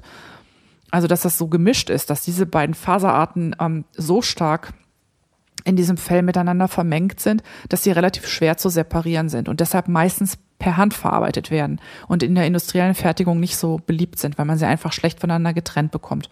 Und wer will schon, wenn er Shetland spinnt, harte harte ähm, Außenhaare haben. Der möchte eigentlich in der Regel mehr das Weiche das haben. Und so wird in der industriellen Fertigung der dritte Typ, diese sogenannte Single-Coated von Shetlands, ähm, bevorzugt, nämlich die, die eigentlich ein einigermaßen weiches Vlies durch und durch haben, egal ob oben drauf oder unten drunter. Das ist dann in der Regel eine eher feine Wolle mit viel Crimp also mit viel Krausheit und die wird sehr häufig industriell verarbeitet. Das heißt, wenn du ein fertig gekauftes Top hast, ähm, wie es so schön heißt, äh, Commercial Top halt auf Reverie wird das auch oft genannt, dann ist damit zu rechnen, dass es halt genau eigentlich aus diesem Single-Coated, aus dieser Single-Coated-Variante kommt. Und damit kannst du eigentlich alles machen. Die Art und Weise, wie du es verspinnst, hängt dann eher davon ab, was du damit hinterher tun willst. Also wenn du ähm, ein Pulli stricken willst, dann kannst du es halt wie eben so mit diesem, dieser Mischtechnik verspinnen. Du kannst es aber auf jeden Fall ähm, auch klassisch als Kammgarn, also worsted, kurzer Auszug, viel Drall. Und du kannst es genauso gut ähm, zu, zu Rolex oder zu Over the Fold rollen und dann halt im langen Auszug verspinnen, ähm, wenn du vorhast, zum Beispiel ein besonders flauschiges Tuch damit zu machen oder so. Das ist echt eigentlich eher davon abhängig, was, was du vorhast, damit zu tun. Also ich würde behaupten, dass es da kein richtig oder falsch gibt. Wenn es ein richtig klassisches Top ist, dann ist es wahrscheinlich am einfachsten und am naheliegendsten, es am kurzen Auszug zu spinnen. Wenn du es aber noch kardieren willst oder halt, wie gesagt, so in Röllchen rollen, womit du dann diese Ausgerichtetheit der Fasern wieder ein bisschen zurücknimmst, dann kannst du es halt auch super in, ähm, in langen Auszügen oder welchen, wo halt wirklich Twist in, in in den Faservorrat läuft aus ähm, Spinnen. Das ist halt alles drin. Das, ich glaube nicht, dass es dann richtig oder falsch gibt. Ähm, ich finde es halt ehrlich nur total faszinierend, dass, ähm, dass diese drei Varianten von diesen ähm, zwei Wollschichten leicht zu trennt oder stark vermischt oder halt nur eine Wollart, dass das alles in derselben Herde vorkommen kann oder in derselben Familie. Das ähm, finde ich oh, komisches Schaf, aber das macht es halt irgendwie auch so spannend. Was ich an Shetland auch noch toll finde, ich glaube, das ist eins der Schafe, das die meisten unterschiedlichen Fließfarben hat. Also ich habe, glaube ich, im Workshop bei Judith McKenzie vier kennengelernt. Also es gibt Weiß, aber es gibt, also Weiß ist eigentlich von Natur aus bei Shetlands relativ selten. Es wird jetzt nur mehr in dieser industriellen Verbesserung. Dann gibt es verschiedene Brauntöne, die ähm, von rötlichem Braun, das Murret heißt, ähm, bis zu dunklen Brauntönen, hellen dunkelbeige, also hellen Brauntönen, die mehr in dunkelbeige sind. Grautöne, es gibt es alles. Ich, wenn man in dem Buch jetzt nachguckt, ich habe es mir mal nicht rausgetan, ich glaube, das sind fast acht verschiedene Naturfaserfarben sozusagen, die es bei Shetland gibt. Und ähm, deshalb lohnt es sich, finde ich auch total, ab und zu das mal ähm, ungefärbt zu verspinnen oder eine, eine ungefärbte Variante mal mit was Farbigem zu kombinieren irgendwie. Ja, das äh, war das Thema Shetland. ähm, ähm, ehrlich gesagt, ähm, ich gebe jetzt natürlich ganz, ganz viel wieder, was ich selber gerade erst in einem Kurs gelernt habe. Also bitte nicht irgendwie denken, dass ich da ähm, ewig viel Erfahrung hätte oder so. Oder ähm, ja, dass ich da wirklich äh, ähm, ja eine feste Bank wäre, wenn ich sowas erzähle, aber nach bestem Wissen und Gewissen sozusagen. Also wie es beim Lotto immer hieß, alle Informationen ohne Gewehr. So, und dann gehe ich mal weiter in meine Notizen. Genau, da kam noch eine Frage und zwar von Karin. Mm, und das geht auch ein bisschen zurück. Wir hatten mal so einen kleinen Mailwechsel zu dem Thema, wo ich, ähm, glaube ich, nur die Hälfte beantworten konnte. Sie schreibt hier, wenn du mit dem Spinnrad so häufig unterwegs bist, dann bin ich sehr neugierig, was du über diese super kleinen, kompakten Spinnräder mitbekommst. Sind die auch Workshop-tauglich oder mangelt es da an Funktion? Und ich glaube, wenn sie super klein und kompakt meint, dann meint sie so Räder wie zum Beispiel das Roadbug von Merlin Tree oder das Pocket Wheel, die ja auch von der Konstruktion her und von der Art und Weise, wie Übersetzungen gemacht werden und wie Einzug geregelt werden, ähm, mit den in Anführungszeichen Standard-Spinnrädern überhaupt nicht vergleichbar sind. Also die sind weder flügelgetrieben noch spulengetrieben noch zweifädig, sondern sind sehr häufig mit ähm, so kleinen Rädchen, die auf dem Schwungrad mitlaufen, ähm, in irgendeiner Form reguliert. Ich habe das noch gar nicht ganz super genau durchschaut. Aber ich habe auf jeden Fall in mehreren meiner Kursen in Madrona jemanden gesehen, der mit einem Pocket Wheel ähm, dort gesponnen hat. Und ich konnte nicht äh, konnte nicht sehen, dass es irgendwas gegeben hätte, was sie nicht spinnen konnte. Also sie hat alle Techniken, die wir da probiert haben, hat sie daran auch spinnen können. Und äh, ich glaube, das einzige Problem ist, dass äh, diese Räder, also beim Pocket Wheel weiß ich es, weil ich Rezensionen dazu gelesen habe, dass es manchmal für jemanden, der jetzt vom Anführungszeichen klassischen Rad kommt und der mit sehr viel Schwung spinnt, eine Umstellung ist, weil ähm, das Pocket Wheel, das stellt man ja vor sich auf dem Boden. Ähm, so ein bisschen, als hätte man vor, ähm, auf einem Liegerad Fahrrad zu fahren. Also so ungefähr, die Beine sind nicht ganz ähm, angewinkelt, sondern so leicht ausgestreckt zu dem Rad hin und man tritt dann so ein Stück weit auch nach vorne. Also nicht nur nach unten, sondern nach vorne, um das Rad zu beschleunigen. Und das ist halt genau etwas, wenn man jetzt eher mit viel Schwung unterwegs ist und ziemlich viel Druck drauf hat auf dem Tritt, dann kann das sein, dass einem am Anfang passiert, dass man das Rad so ein bisschen von sich wegschiebt. Das habe ich ähm, jetzt häufiger mal in Foren gelesen. Das ist aber wohl eine Gewöhnungssache. Ähm, das legt sich dann, wenn man eine Zeit lang dann drauf gesponnen hat. Aber es tritt sich halt wohl sehr viel anders als jetzt so ein typisches ähm, äh, schottisches oder äh, schottisch oder Irish Tension Rad oder ein doppelfädiges so, was man so klassischerweise so groß vor sich hinstellt, sage ich jetzt mal, und nicht was auf dem Boden da so als kleines. Ich meine, diese Pocket Wheels sind ja nicht mal kniehoch, also oder auch die die Roadbugs, die sind wirklich wirklich handlich und passen ganz gepflegt ins Handgepäck, wenn man möchte. Mhm ich habe äh, den Hersteller vom Pocket Wheel, der hat auch einen Stand auf dem Marketplace. Ich konnte mir die Räder da auch ein bisschen begucken. Ich finde die ja, die Pocket Wheels sind ja im Vergleich zu den Roadbugs von den Hölzern halt auch extrem edel und sehen super schön aus. Man kann die sich auch customizen lassen. Also das, das Schwungrad aus dem einen Holz, äh, den Rahmen aus dem anderen, die Spulen wieder aus dem dritten und mit Vogelaugen, Ahorn und ohne und Purple Heart und was es alles gibt. Also der, der Hersteller hat wirklich die unterschiedlichsten ähm, Holzsorten am Lager. Der sammelt auch so Reste von interessanten Edelhölzern und man kann sich das dann wirklich komplett, wie man das gerne hätte, zusammenstellen. Ist natürlich auch eine Preisfrage, ist klar. Ähm, und die Räder sind vom Handwerklichen her sehr, sehr, sehr edel. Die sehen wirklich klasse aus. Ähm, das Roadbug dagegen hat so ein bisschen Ikea-Charme. Ist auch knuffig, ist ein total süßes Rad aber ähm, ist so von der Verarbeitung her halt ein Zacken primitiver, würde ich mal sagen. Was nicht heißt, dass es nicht funktioniert. Ähm, ich vermute aber vom Spinnverhalten sind die sich wahrscheinlich relativ ähnlich. Und ähm, für mich, ich habe eine lange Zeit überlegt, ob ich mich da mal auf eine Warteliste schreiben lasse. Für das Pocket Wheel gibt es, glaube ich, inzwischen auch so ein, zwei Jahre Wartelisten. Ich glaube aber inzwischen nicht, weil ich eben nicht so ein ganz zierliches Wesen bin und weil ich große Füße habe, sehr große Füße und ähm, nicht so sehr filigran bin in meinen Bewegungen, dass das Pocket Wheel für, für mich vielleicht nicht das Rad ist, womit ich sehr glücklich werde, weil mir garantiert genau das passiert, dass ich das Rad vor mir wegschubse. Ähm, ich glaube, ich brauche ein bisschen was Solideres.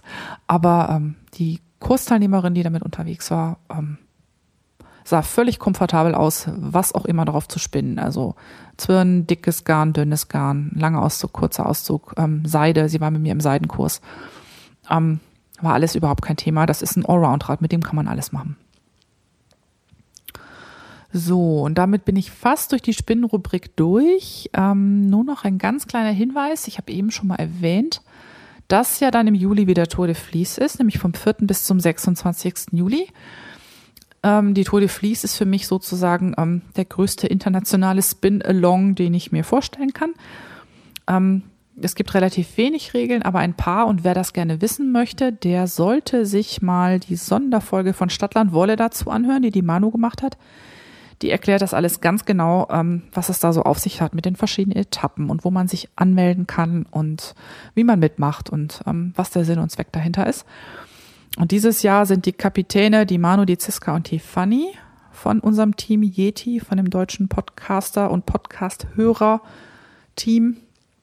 Und ja, ich weiß auf jeden Fall schon, dass ich mitmache. Ich freue mich wie blöd darauf. Das war letztes Mal, habe ich das erste Mal mitgemacht und ich fand das total spaßig und ähm, dadurch alleine, dass ich jeden Tag so viel gesponnen habe, ähm, habe ich total viel gelernt. Also ich glaube, den größten Spinnfortschritt meines Lebens habe ich in den letzten zwölf Monaten gemacht und die Tour de Vlies war sicherlich irgendwie äh, nicht ganz unbeteiligt daran.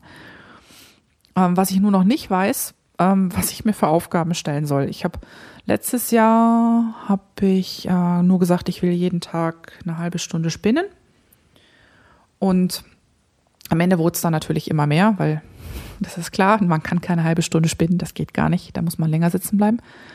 Und letztes Jahr hatte ich das so ein bisschen verteilt auf zwei Räder, weil ich im Juli typischerweise auch eine Woche unterwegs bin. Das werde ich auch dieses Jahr wieder sein. Das heißt, ein, mindestens ein Projekt läuft auf dem Reiserad und ein Projekt zu Hause auf einem der stationären oder stationäreren Räder. Und erst habe ich überlegt, ob ich mal so ein Pullover-Kontingent spinnen soll. Ich habe dafür mir ja letztes Jahr ähm, ich glaube, drei Viertel Kilo ähm, Gotland besorgt. Das wollte ich eigentlich mal für ein Jackenprojekt verspinnen. Aber erstmal bin ich sowieso, habe ich noch ein Jacken-UFO. Wozu soll ich also Jackenwolle spinnen? Und außerdem habe ich, glaube ich, gerne ein bisschen mehr Abwechslung.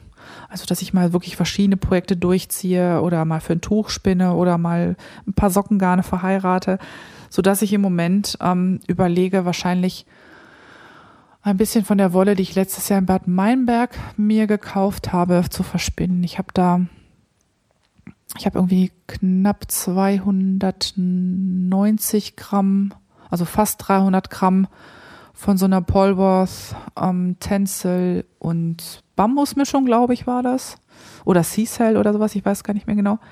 Die würde sich super für ein Tuch eignen. Ich habe noch ähm, auch eine ähnliche Menge Polworth und Seide von einer von einer Club-Mitgliedschaft, von einem Faserclub.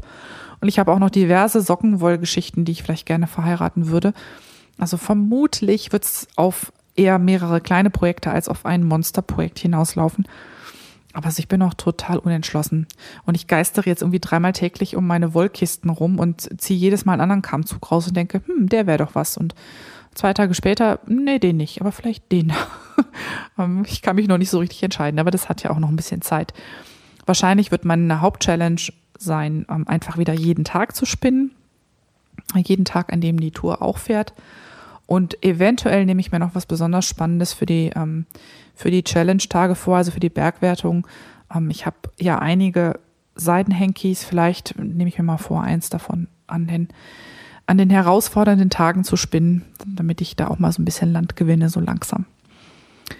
Ja, und das, äh, damit entlasse ich euch jetzt für heute aus dem Spinnsegment. Fiberthermometer unterwegs.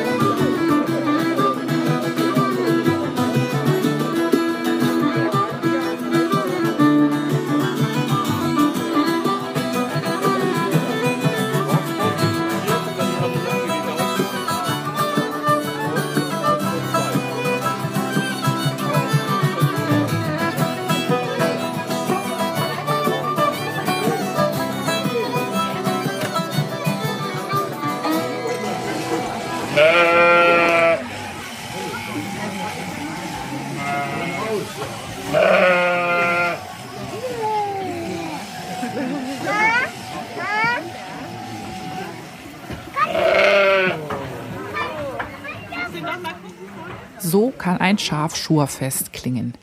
Ähm, und zwar klingt es so, wenn es an Himmelfahrt stattfindet und außer ähm, dem, was man da vermutet, wenn es Schafschurfest heißt, nämlich ja, dass, dass da Schafe sind und dass die geschoren werden, auch noch ein paar andere Festivitäten ähm, abdeckt sozusagen. Ich war mal unterwegs und zwar nicht ähm, wie sonst irgendwie in der großen weiten Welt, sondern nein, dank einem Tipp von Heidi direkt um die Ecke. Ähm, knapp nur eine halbe Stunde Fahrzeit von dem Ort, wo ich jetzt wohne und nur zehn Minuten aus der Ecke entfernt, wo ich früher gewohnt habe, gibt es ähm, ähm, in einem Wald oder einem Wäldchen besser gesagt, ähm, nicht weit von der Autobahn, die sogenannte Schafskäserei im Walde. Und das ist ein kleiner Betrieb, der hält sich normalerweise Schafe und Ziegen. Man hält sie nicht normalerweise, hält sie auch im Moment. Und ähm, verkauft, jetzt kommt das normalerweise, ähm, Schaf, Käse, Schafquark, Schafsahne, Ziegenmilch, Ziegenkäse und so weiter. Also alles, was man so aus Schaf- und Ziegenkäse herstellen kann.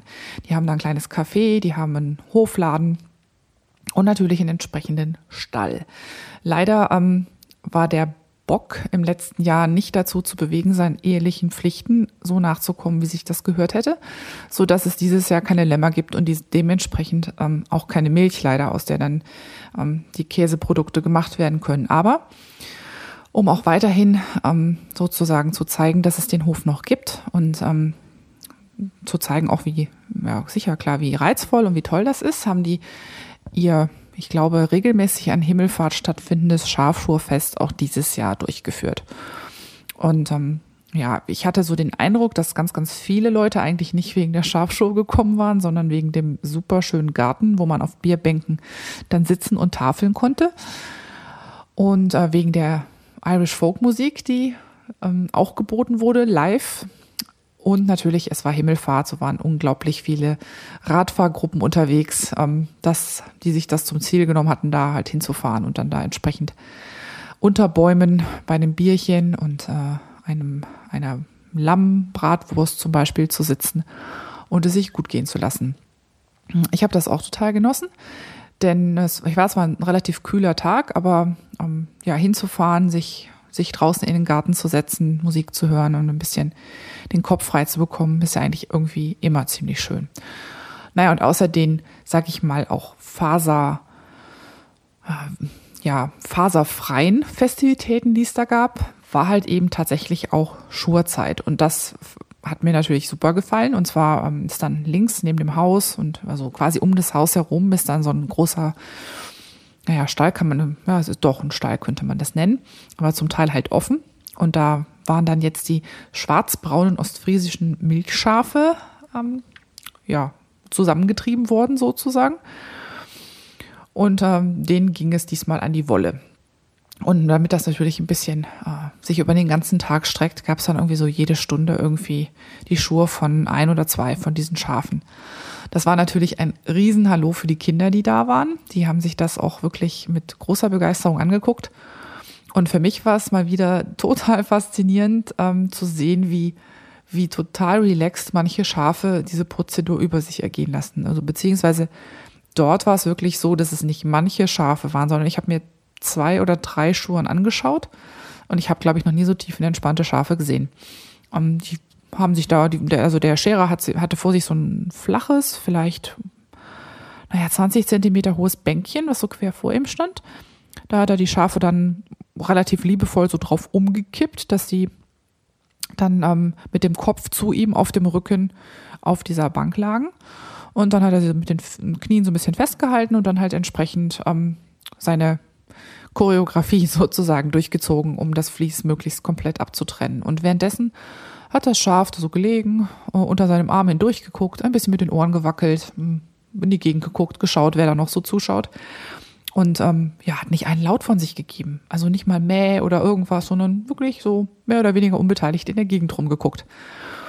Und als dann das Vlies runter war, kriegt das noch die Zehennägel geschnitten sozusagen und blieb einfach weiterliegen. Der Scherer hatte überhaupt keine Arbeit, das, das Schaf in irgendeiner Form zu halten, außer es hat es halt gegen sich gelehnt, aber ansonsten war das völlig, ähm, ja, völlig locker, streckte alle Viere von sich und ließ sich noch gepflegt die Zehennägel schneiden sozusagen. Jetzt ist es, glaube ich, schon so, dass in der Haltung, wenn sie auf dem Rücken liegen, ähm, da so eine Art Reflex einsetzt, dass sie nicht so furchtbar viel jetzt zappeln und machen, aber ich habe es durchaus schon mal gesehen, dass da einfach, dass da mehr Bewegung drin war und dass das Schaf dann, wenn es fertig ist, irgendwie super schnell aufspringt oder so, aber das war in dem Fall überhaupt nicht der Fall. Also man hatte fast den Eindruck, ähm, der Scherer muss ihnen gut zureden, dass sie aus ihrer Position dann mal wieder aufstehen und sich gemütlich in den Stall zurücktrollen. Das ähm, war für mich sehr faszinierend anzugucken. Und dann natürlich war es so, dass die Kinder alle da mal die Hand ausstrecken konnten und kriegten dann so ein bisschen frisch geschorenes ähm, Schafvlies in die Finger und wunderten sich dann halt, dass die, dass das so fettig ist und dass die Finger sich danach so weich anfühlen. Und ein oder andere hat auch ganz fasziniert daran gerochen. Und ich glaube, ich habe nur ein Kind gehört, was wirklich gesagt hat, ey, das riecht irgendwie komisch oder das riecht seltsam. Und dann waren so zwei, drei, die haben völlig fasziniert fast ihre Nase da reingesteckt. Also da musste die Mutter schon aufpassen, dass die Nase nicht komplett in den, in dem ja, Fell, was dann, oder in, der, in dem Vlies, was dann zum Teil auch wirklich ziemlich mit Stroh durchsetzt war, verschwand. Also bei so ungewaschene Vlies will man ja vielleicht doch nicht, dass die Kinder da, ähm, da ja Gesicht reindrücken. Aber man, man hatte fast den Eindruck, sie wollten es tun. Also irgendwie hat dieser Duft doch ähm, ja eine, eine gewisse Faszination auf die, auf die Kinder ausgeübt. Fand ich, ähm, fand ich toll anzuschauen. Und dann gab es einen ähm, Stand um die Ecke, wo die Kinder filzen konnten und ähm, Später dann neben so einem kleinen Schäferwagen tauchte dann auch eine Frau auf, die dann ihr Spinnrad aufbaute. So ein gutes, ähm, altes, schön mit, mit, mit ähm, Blumen und all sowas bemaltes Luett-Spinnrad.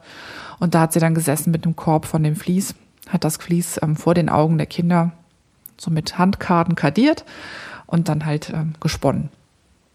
Und äh, dann hat sie später dann entsprechend die Karten auch an die Kinder weitergegeben, sodass sie dann auch ähm, ein bisschen das probieren durften, so sozusagen die Wolle zu bürsten.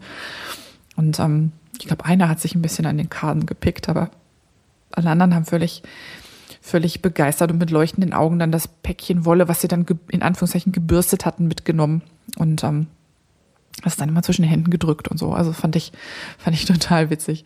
Also irgendwo ist diese Faszination dafür halt eben nicht nur in so, in so Leuten wie uns ähm, abgelegt, sondern ich glaube, wenn man die Kinder nur recht früh impft für sowas, dann kann das recht, recht haltbar in Erinnerung sein, wie das ist mit den Schafen und dem Schafscheren und was dann auch mit der Wolle gemacht wird.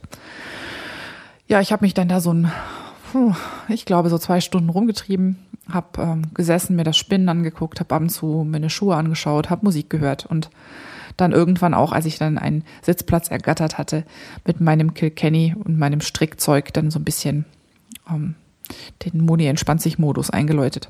Leider blieb der Platz dann nicht sehr lange ähm, alleine meiner, weil so ein halbfreier Tisch wird, wurde dann recht schnell von einer Vatertagsgesellschaft okkupiert.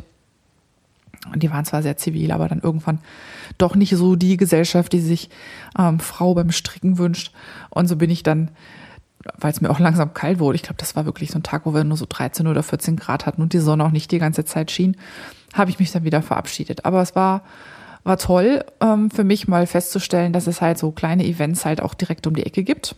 Und ähm, für mich auch toll zu entdecken, dass es sowas wie eine Schafskäserei ähm, in meinem näheren Umkreis gibt, weil ich ist kein großes Geheimnis. Ich bin ganz furchtbar, ähm, ganz furchtbar äh, Käse verrückt sozusagen. Also bei uns äh, im Kühlschrank halten Käse nie sehr lange. Die werden nicht mit Brot, sondern einfach so pur und mit einem Glas, Glas Wein weggemümmelt. Und natürlich eine gute Quelle für Schafs- und Ziegenkäse. Oh, Ziegenkäse besonders direkt im Umfeld. Ähm, das ist natürlich eine tolle Sache. Insofern hat mich der Tipp von Heidi hier sehr glücklich gemacht. Jetzt weiß ich nämlich, wo ich demnächst, wenn das Jahr, dass das Pausenjahr dieser Schafskäserei vorbei ist, wo ich regelmäßig mal vorbeifahre, um mich mit frischem Schaf- und Ziegenkäse einzudecken. Und normalerweise, wenn der Hofladen geöffnet ist, kann man dort wohl auch Produkte aus Wolle kaufen. Das habe ich jetzt diesmal nicht gesehen, aber ähm, heute ist ja nicht alle Tage. Also das merke ich mir auf jeden Fall. Und da werde ich, werde ich dann bei Bedarf wieder hingehen. So viel ist auf jeden Fall schon mal klar. Ja, ich werde das jetzt für mich so ein bisschen sammeln. Also wenn für euch noch jemand Tipps hat, wo in der weiteren Region Hannover sowas in der Art, also Spinnereien, ähm, äh, Käsereien oder halt auch, ähm, wie neulich, was hatte ich dabei, diese, oh, die äh, Schäfereien, das war das Wort, was mir fehlte. Ähm, Wenn es da Schäfereien gibt, die sowas wie Schurfeste oder sowas veranstalten, ich bin immer total dankbar für so kleine Tipps, weil ab und zu kurve ich am Wochenende doch mal gerne für einen kleineren Ausflug in die Gegend. Und das sind natürlich Ausflüge ganz nach meinem Geschmack. Lost in Translation. Für die Rubrik heute mal was Saisonales sozusagen, ähm, mit einem mächtig schlechten Gewissen, weil eigentlich wollte ich mich mit dem Thema auch schon mal praktisch beschäftigt haben dieses Jahr und nicht nur theoretisch. Aber ich bin noch nicht dazu gekommen, denn heute geht es um Solarfärbung. Ich habe äh, das Thema rausgepickt, weil das gerade schon wieder so schön Fahrt aufnimmt. Ähm, in unserer Podcasting auf Deutsch Gruppe in Reverie fangen jetzt schon wieder einige an, nicht nur die Gläser aufzusetzen für Solarfärben, sondern sogar die ersten Ergebnisse rauszupicken. Und ich bin so ein kleines bisschen neidisch, weil ich es noch nicht geschafft habe. Vielleicht schaffe ich es an am Pfingstmontag was anzusetzen. Ähm, bis dahin müssen meine Gläser noch leer bleiben, glaube ich. Aber mal nicht am Ende angefangen, sondern am Anfang. Solarfärbung, was ist denn das überhaupt? Ähm, und zwar ist das eine Färbung, die man nicht im Kochtopf macht, oder einer Mikrowelle, wie so viele andere, sondern eine, bei der man Solarenergie und eine ganz große Portion Geduld benutzt, um zu färben.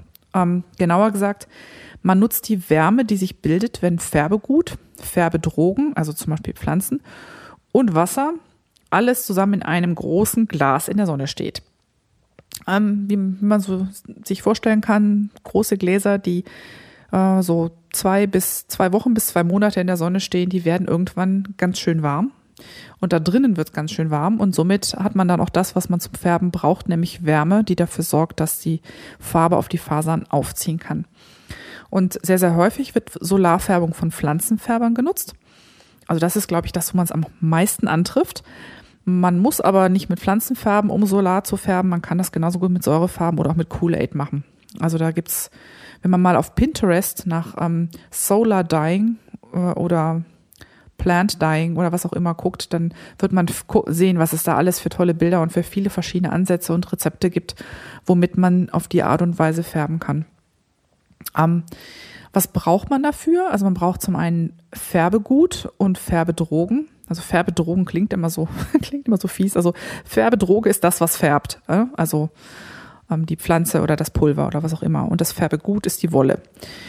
Und dann braucht man große Gläser.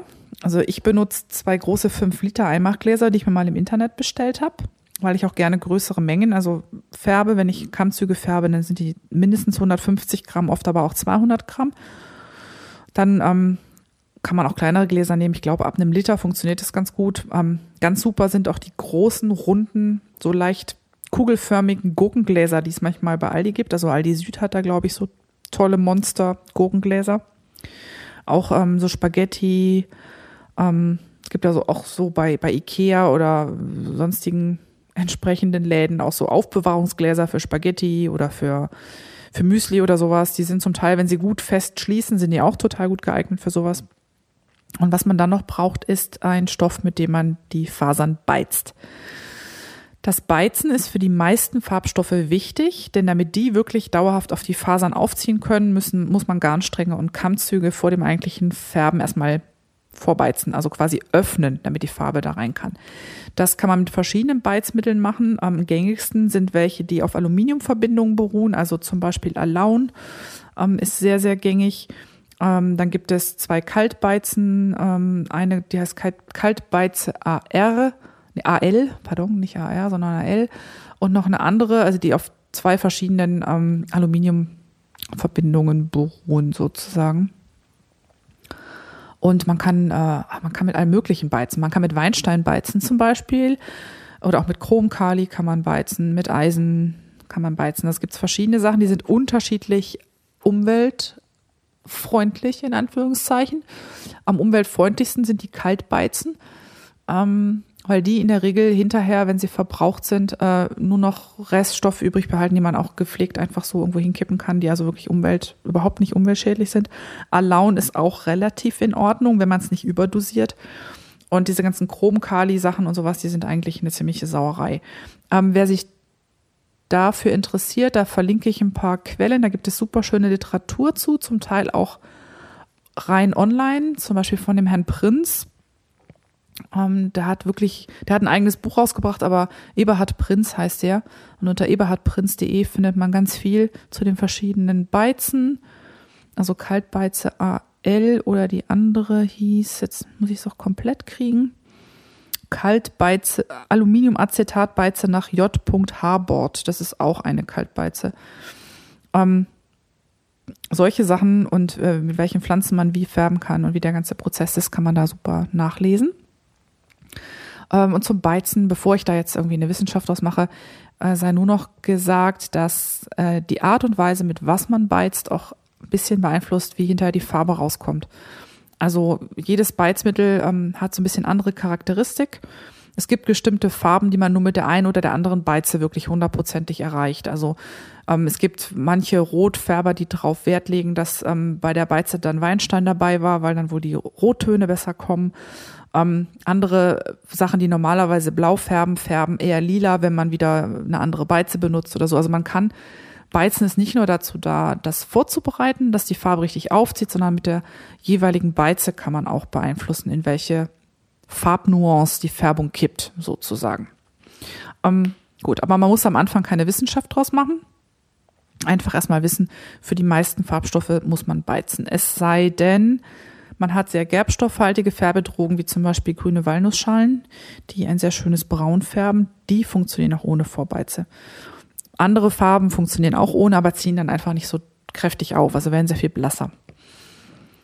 Bei meiner allerersten Solarfärbung habe ich ein Rezept verwendet, wo man das Alaun sogar gleich mit ins Glas gibt, zusammen mit der Wolle und den Farbzeugs. Ähm, später bei den zweiten und dritten Versuchen, die ich gemacht habe, habe ich die Kammzüge zuerst in einem Glühweintopf vorgebeizt.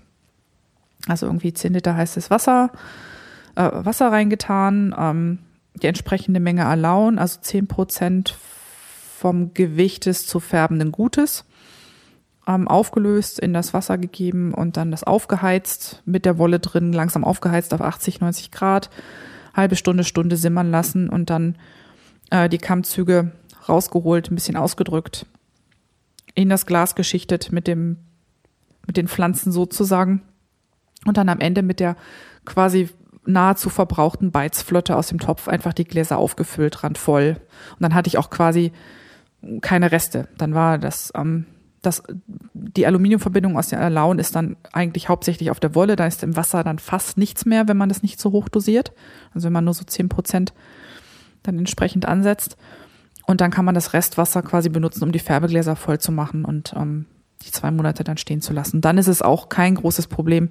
Ich habe ehrlich gesagt die Reste aus den Gläsern einfach unter den nächsten Busch gekippt und ich habe dem Busch nie angesehen, dass er irgendein Problem damit hatte. Also ich vermute, dass einfach von dem Alaun fast alles auf der Wolle ist und einfach in dem Wasser dann nicht nichts mehr drin ist. Also das ist ungefähr auch das, was ich dann in der Literatur gefunden habe.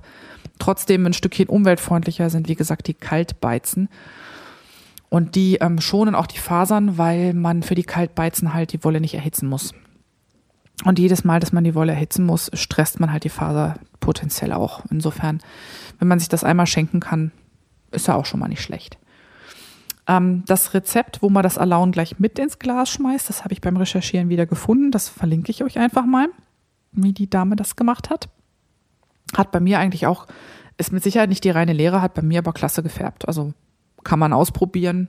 Und wenn man sich nicht vorher den, den Akt machen will, die Sachen kompliziert vorzubeizen, einfach halt die Beize mit ins Glas und einfach mal testen. Ich meine, wenn es funktioniert, ist ja fein. Wenn es nicht funktioniert, kann man es immer noch anders machen.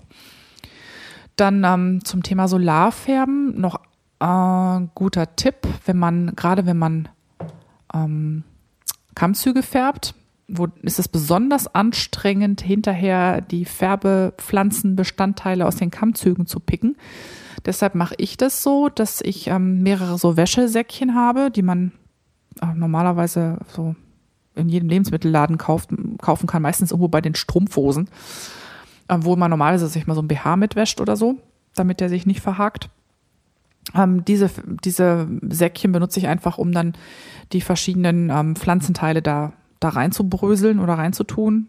Und dann kommt das halt das Säckchen mit, mit quasi diesen Färbepflanzen zusammen ins Glas. Und dann muss ich hinterher das Zeug nicht aus den Kammzügen äh, sammeln. Ähm, für mich ist es immer super reizvoll, ähm, die Kammzüge so zu färben, dass sie möglichst unregelmäßig sind, also dass sie nicht einheitlich gelb oder einheitlich blau sind, sondern dass ich so ein bisschen halt einen Multicolor-Effekt bekomme. Das versuche ich meistens dadurch, dass ich verschiedene Sachen kombiniere. Also zum Beispiel unten irgendwie ähm, Färberdistel und ähm, an der Seite irgendwie ein Päckchen mit Krabb und obendrauf wieder was anderes oder so. Also da kann man wild mischen. Und wenn das ordentlich festgestopft ist, dann ähm, bewegt sich jetzt dieser, dieses gefärbte Wasser auch nicht wirklich so doll durch das ganze Glas, dass es sich unwahrscheinlich mischt. Also man kann tatsächlich gewisse ähm, Farbsegmente dann ausmachen hinterher. Also ich habe mir meine Sockenwolle gefärbt mit Färberdistel und Krabb. Ähm, die Färberdistel ist so ein gelb-orange und das Krabb ist halt so ein Kaminrot und da habe ich wirklich an einem Stelle so einen richtig knallroten Fleck und der Rest ist der Rest ist ähm, eher, eher so orange, aber im ähm, im Kammzug ist das dann witzig und beim Spinnen ist das schön gegeneinander gelaufen, dass das dann eine sehr lebendige Farbe ergab und das finde ich eigentlich immer total schön, wenn man dann ohne viel Aufwand quasi so mehrfarbige Kammzüge oder Sockenwollstränge oder was auch immer bekommen kann. Äh, wer keine Wäschesäckchen benutzen will, der kann ähm, auch ausgediente Nylonstrümpfe nehmen und ähm, da seine Färbepflanzen oder was auch immer reintun und dann einfach zuknoten. Oder ähm, Teebeutel, also diese großen Teefilter, die funktionieren auch. Oder einfach auch, wer noch so alte Mullwindeln von oder so Sanitas-Tücher von den Kindern hatte, der kann die auch zerschneiden, einfach Färbedrogen drauf, so ein Tütchen binden, zumachen mit einem Baumwollschnur und so machen. Das funktioniert auch. Also alles, was einigermaßen durchlässig ist, nicht zu dick ist, wo dann die Farbe wirklich gut durchkommt, ähm, kann als, als Brösel-Rückhaltevorrichtung benutzt werden, sozusagen. Und dann ist das ähm, eine super spannende Geschichte. Für die Ungeduldigen ist es sehr, sehr geil, ähm, sowas vor einem Urlaub anzusetzen, weil dann geht man nicht immer gucken und äh, macht sie nicht zu früh auf. Ähm, dann ist allerdings extra wichtig, dass man die wenn man sie füllt, wirklich bis ähm, so voll macht, dass sie fast überlaufen, wenn man den Deckel drauf tut. Weil so ein bisschen mit der Zeit dann manchmal doch verdunstet. Und es ist unbedingt darauf zu achten, dass die, ähm, dass diese ganze, diese Tütchen mit den, mit den Pflanzenteilen zum Beispiel und die Wolle immer unter Wasser bleiben, weil es sonst passieren kann, dass die schimmeln. Und deshalb ähm, immer schön bis oben hin voll machen. Und wenn es halt zwischendurch was verdampft, dann einfach Deckel auf, nachfüllen mit warmem Wasser, Deckel wieder zu. Das ähm, habe ich ähm, manchmal muss ich das gar nicht machen. Also ich hatte letztes Jahr vor meinem Nepal-Trek, da war ich ja vier Wochen weg, was angesetzt. Das ähm, war quasi hinterher genauso voll wie vorher. Und bei anderen Sachen, gerade wenn ähm, das sehr stark fermentiert, also Krabb zum Beispiel oder auch Blauholz, ähm, fangen tatsächlich irgendwann an zu fermentieren und blubbern dann so. Und die drücken dann natürlich relativ viel ähm, teilweise auch Wasser dann durch die Dichtung raus, sodass das Glas leerer wird über die Zeit. Ähm, und dann muss man halt zwischendurch nachfüllen, sonst hat man hinterher ähm, großen Gestank und, und Schimmel. Wobei ich, ich habe sogar mal auf irgendeinem Blog gelesen, dass jemand meinte, ja, ich hatte mal Schimmel drauf und habe das dann hinterher abgegossen. Das war dann aber auch nicht schlimm. Also das muss nicht stören, aber mir wäre es jetzt nicht so sympathisch, ähm, Schimmel auf der Wolle zu haben. So, ja, wenn man dann fertig ist, so nach ähm, vier Wochen oder fünf oder sechs, je geduldiger, desto besser, ähm, ist es meistens einfach so, dass man das Glas dann aufmacht, äh, das Wasser abgießt, die, ähm, die Säckchen daraus fischt und dann das Garn einfach in ähm, Wasser, was möglichst dieselbe Temperatur hat wie das, was man gerade abgegossen hat, ähm, ausspült, so lange bis es klar ist. Und dann kann man es rein theoretisch, es müsste dann schon fixiert sein, allein durch das lange Stehen ähm, kann man das dann einfach auf dem Wäschetrockner äh, im Schatten einfach trocknen lassen. Dann ist es quasi fertig. Ähm, es gibt Pflanzenfärber und auch Solarfärber, die hinterher das nochmal in Essig legen. Ich glaube aber nicht, dass es eigentlich unbedingt nötig ist. Also ich habe es einfach nur mehrfach gespült, solange bis keine Farbe mehr rauskam und dann war es fertig. Äh, jetzt muss ich gerade überlegen. Ah ja, ähm, wenn man Solar färbt, dann hat man den Vorteil, laut Literatur, wieder jetzt kommt dieser Punkt, ich habe es noch nicht selber ausprobiert, ich habe es nur gelesen, ähm, dass viele Pflanzenfarben, die normalerweise nicht so reibecht und auch nicht so lichtecht sind, angeblich durch das lange Stehen im Solarfärbeglas an Lichtechtheit und an Reibechtheit ähm, zulegen. Also ich muss mal gucken, wo ich das gefunden habe. Ich habe da irgendwie so ein, ich glaube, ein englischsprachiges PDF, wo das drin stand. Da war zum Beispiel eine ähm, Künstlerin, die gesagt hat, sie färbt halt auch ganz viel mit ähm, Rotkohl zum Beispiel, der normalerweise als überhaupt nicht sonderlich farbecht gilt. Also das ist zwar eine tolle Farbe mit Rotkohl, es gibt so ein Türkis, wenn man damit färbt, aber ähm, das ist im Normalfall halt sehr schnell auch wieder raus, äh, wenn es eine Zeit lang in der Sonne war. Und sie sagt, sie hat beobachtet, wenn es solar gefärbt war, dann war es deutlich lichtstabiler. Und ähm, das kann ich mir natürlich auch vorstellen, weil die Sachen, die liegen halt nicht eine Stunde in der Färbeflotte oder zwei, sondern die liegen halt teilweise mehrere Monate drin. Und vielleicht zieht es dann einfach tiefer oder anders aufs Gewebe auf. Für mich ist das ähm, deshalb so eine tolle Methode. Also A benutze ich es, um mit Pflanzen zu färben, was ich ähm, irgendwie total cool finde, dass ich ähm, spazieren gehen kann und mir nebenbei so meine Färbepflanzen einsammeln kann. Also eine der ersten Färbungen, die ich gemacht habe, war mit Goldrute. Und die habe ich halt komplett bei einem langen Spaziergang eingesammelt, so ein Riesenbüschel. Hab dann schön die Blüten und die Blätter getrennt und damit gefärbt und das ist dann hinter noch mit ein bisschen Weiterentwicklung so ein richtig schönes Gelb-Grün geworden. Das fand ich irgendwie sehr interessant. Also das Thema ähm, rein theoretisch kann man mit allem möglichen färben, was man im Garten findet. Das finde ich toll. Natürlich kann man auch welches im Internet bestellen, das geht auch immer. Ähm, das ist das eine. Und das andere ist halt wirklich ähm, das Solarfärben, was für faul ist. Ich muss irgendwie keine Kochtöpfe bewachen oder sowas, sondern ich fülle das Glas, stelle es in die Ecke und habe dann auch noch was, wo ich jeden Tag mal vorbeigucken kann oder einmal die Woche im Garten, wie das denn da jetzt so aussieht und wie sich das entwickelt, weil so ein Färbeglas, das, wenn das zwei Monate steht, das sieht am Anfang komplett anders aus als am Ende ähm, der Vorgang, wie das auf die Fasern aufzieht oder wie sich die Flüssigkeit verfärbt, das ist ähm, total spannend. Und ich glaube, das ist auch super spannend für Kinder. Also ich könnte mir vorstellen, dass das ein tolles ähm, Ferienprojekt auch ist für, für Kinder, die an sowas Spaß haben. Ja, ähm, ich glaube, das sei es mal für heute aus dem Bereich. Ähm, erwähnen könnte man noch, dass man aus dem ganzen Thema Färben und Solarfärben und Beizen und Pflanzenfärben, glaube ich, jeweils mehrere, mehrere mehrstündige Sendungen machen könnte, wenn man wollte. Aber ähm, das Nachforschen, das ähm, sei dann all denen überlassen, die das so interessant finden, dass sie da sich ein bisschen weiter mit auseinandersetzen wollen. Das war's für heute. Ich habe, glaube ich, jetzt alle meine Themen mit einem kleinen Häkchen versehen und die Notizen zu Ende abgearbeitet. Ich wünsche euch noch für die äh, nächsten Tage und vor allen Dingen für das lange Pfingstwochenende eine ganz gute Zeit. Nutzt das, um so ein bisschen eurem wohligen Hobby nachzugehen. Und vielleicht sieht man sich ja tatsächlich oder hört man sich tatsächlich irgendwo auf dem Flachsmarkt. Ansonsten, ja, empfehle ich mich. Bis zum nächsten Mal. Bedanke mich nochmal ganz, ganz herzlich für die vielen Kommentare und die Rückmeldung, die ich bekommen habe. Und ja, falls ihr auch zu dieser Folge was abzugeben habt, ähm, hier nochmal ganz kurz, wo das geht. Zum einen per Mail unter moni.fiberthermometer.de. Dann natürlich auf dem Blog für die Shownotes www.fiberthermometer.de. Auf Twitter bin ich die Nahlinse und auf Reverie bin ich auch die Nahlinse. Und da ist natürlich unsere Lieblingsgruppe Podcasting auf Deutsch. Da gibt es einen extra Forum-Post zu diesem Podcast ja, bis dahin, habt, wie gesagt, eine gute Zeit und wir hören uns beim nächsten Mal. Ciao.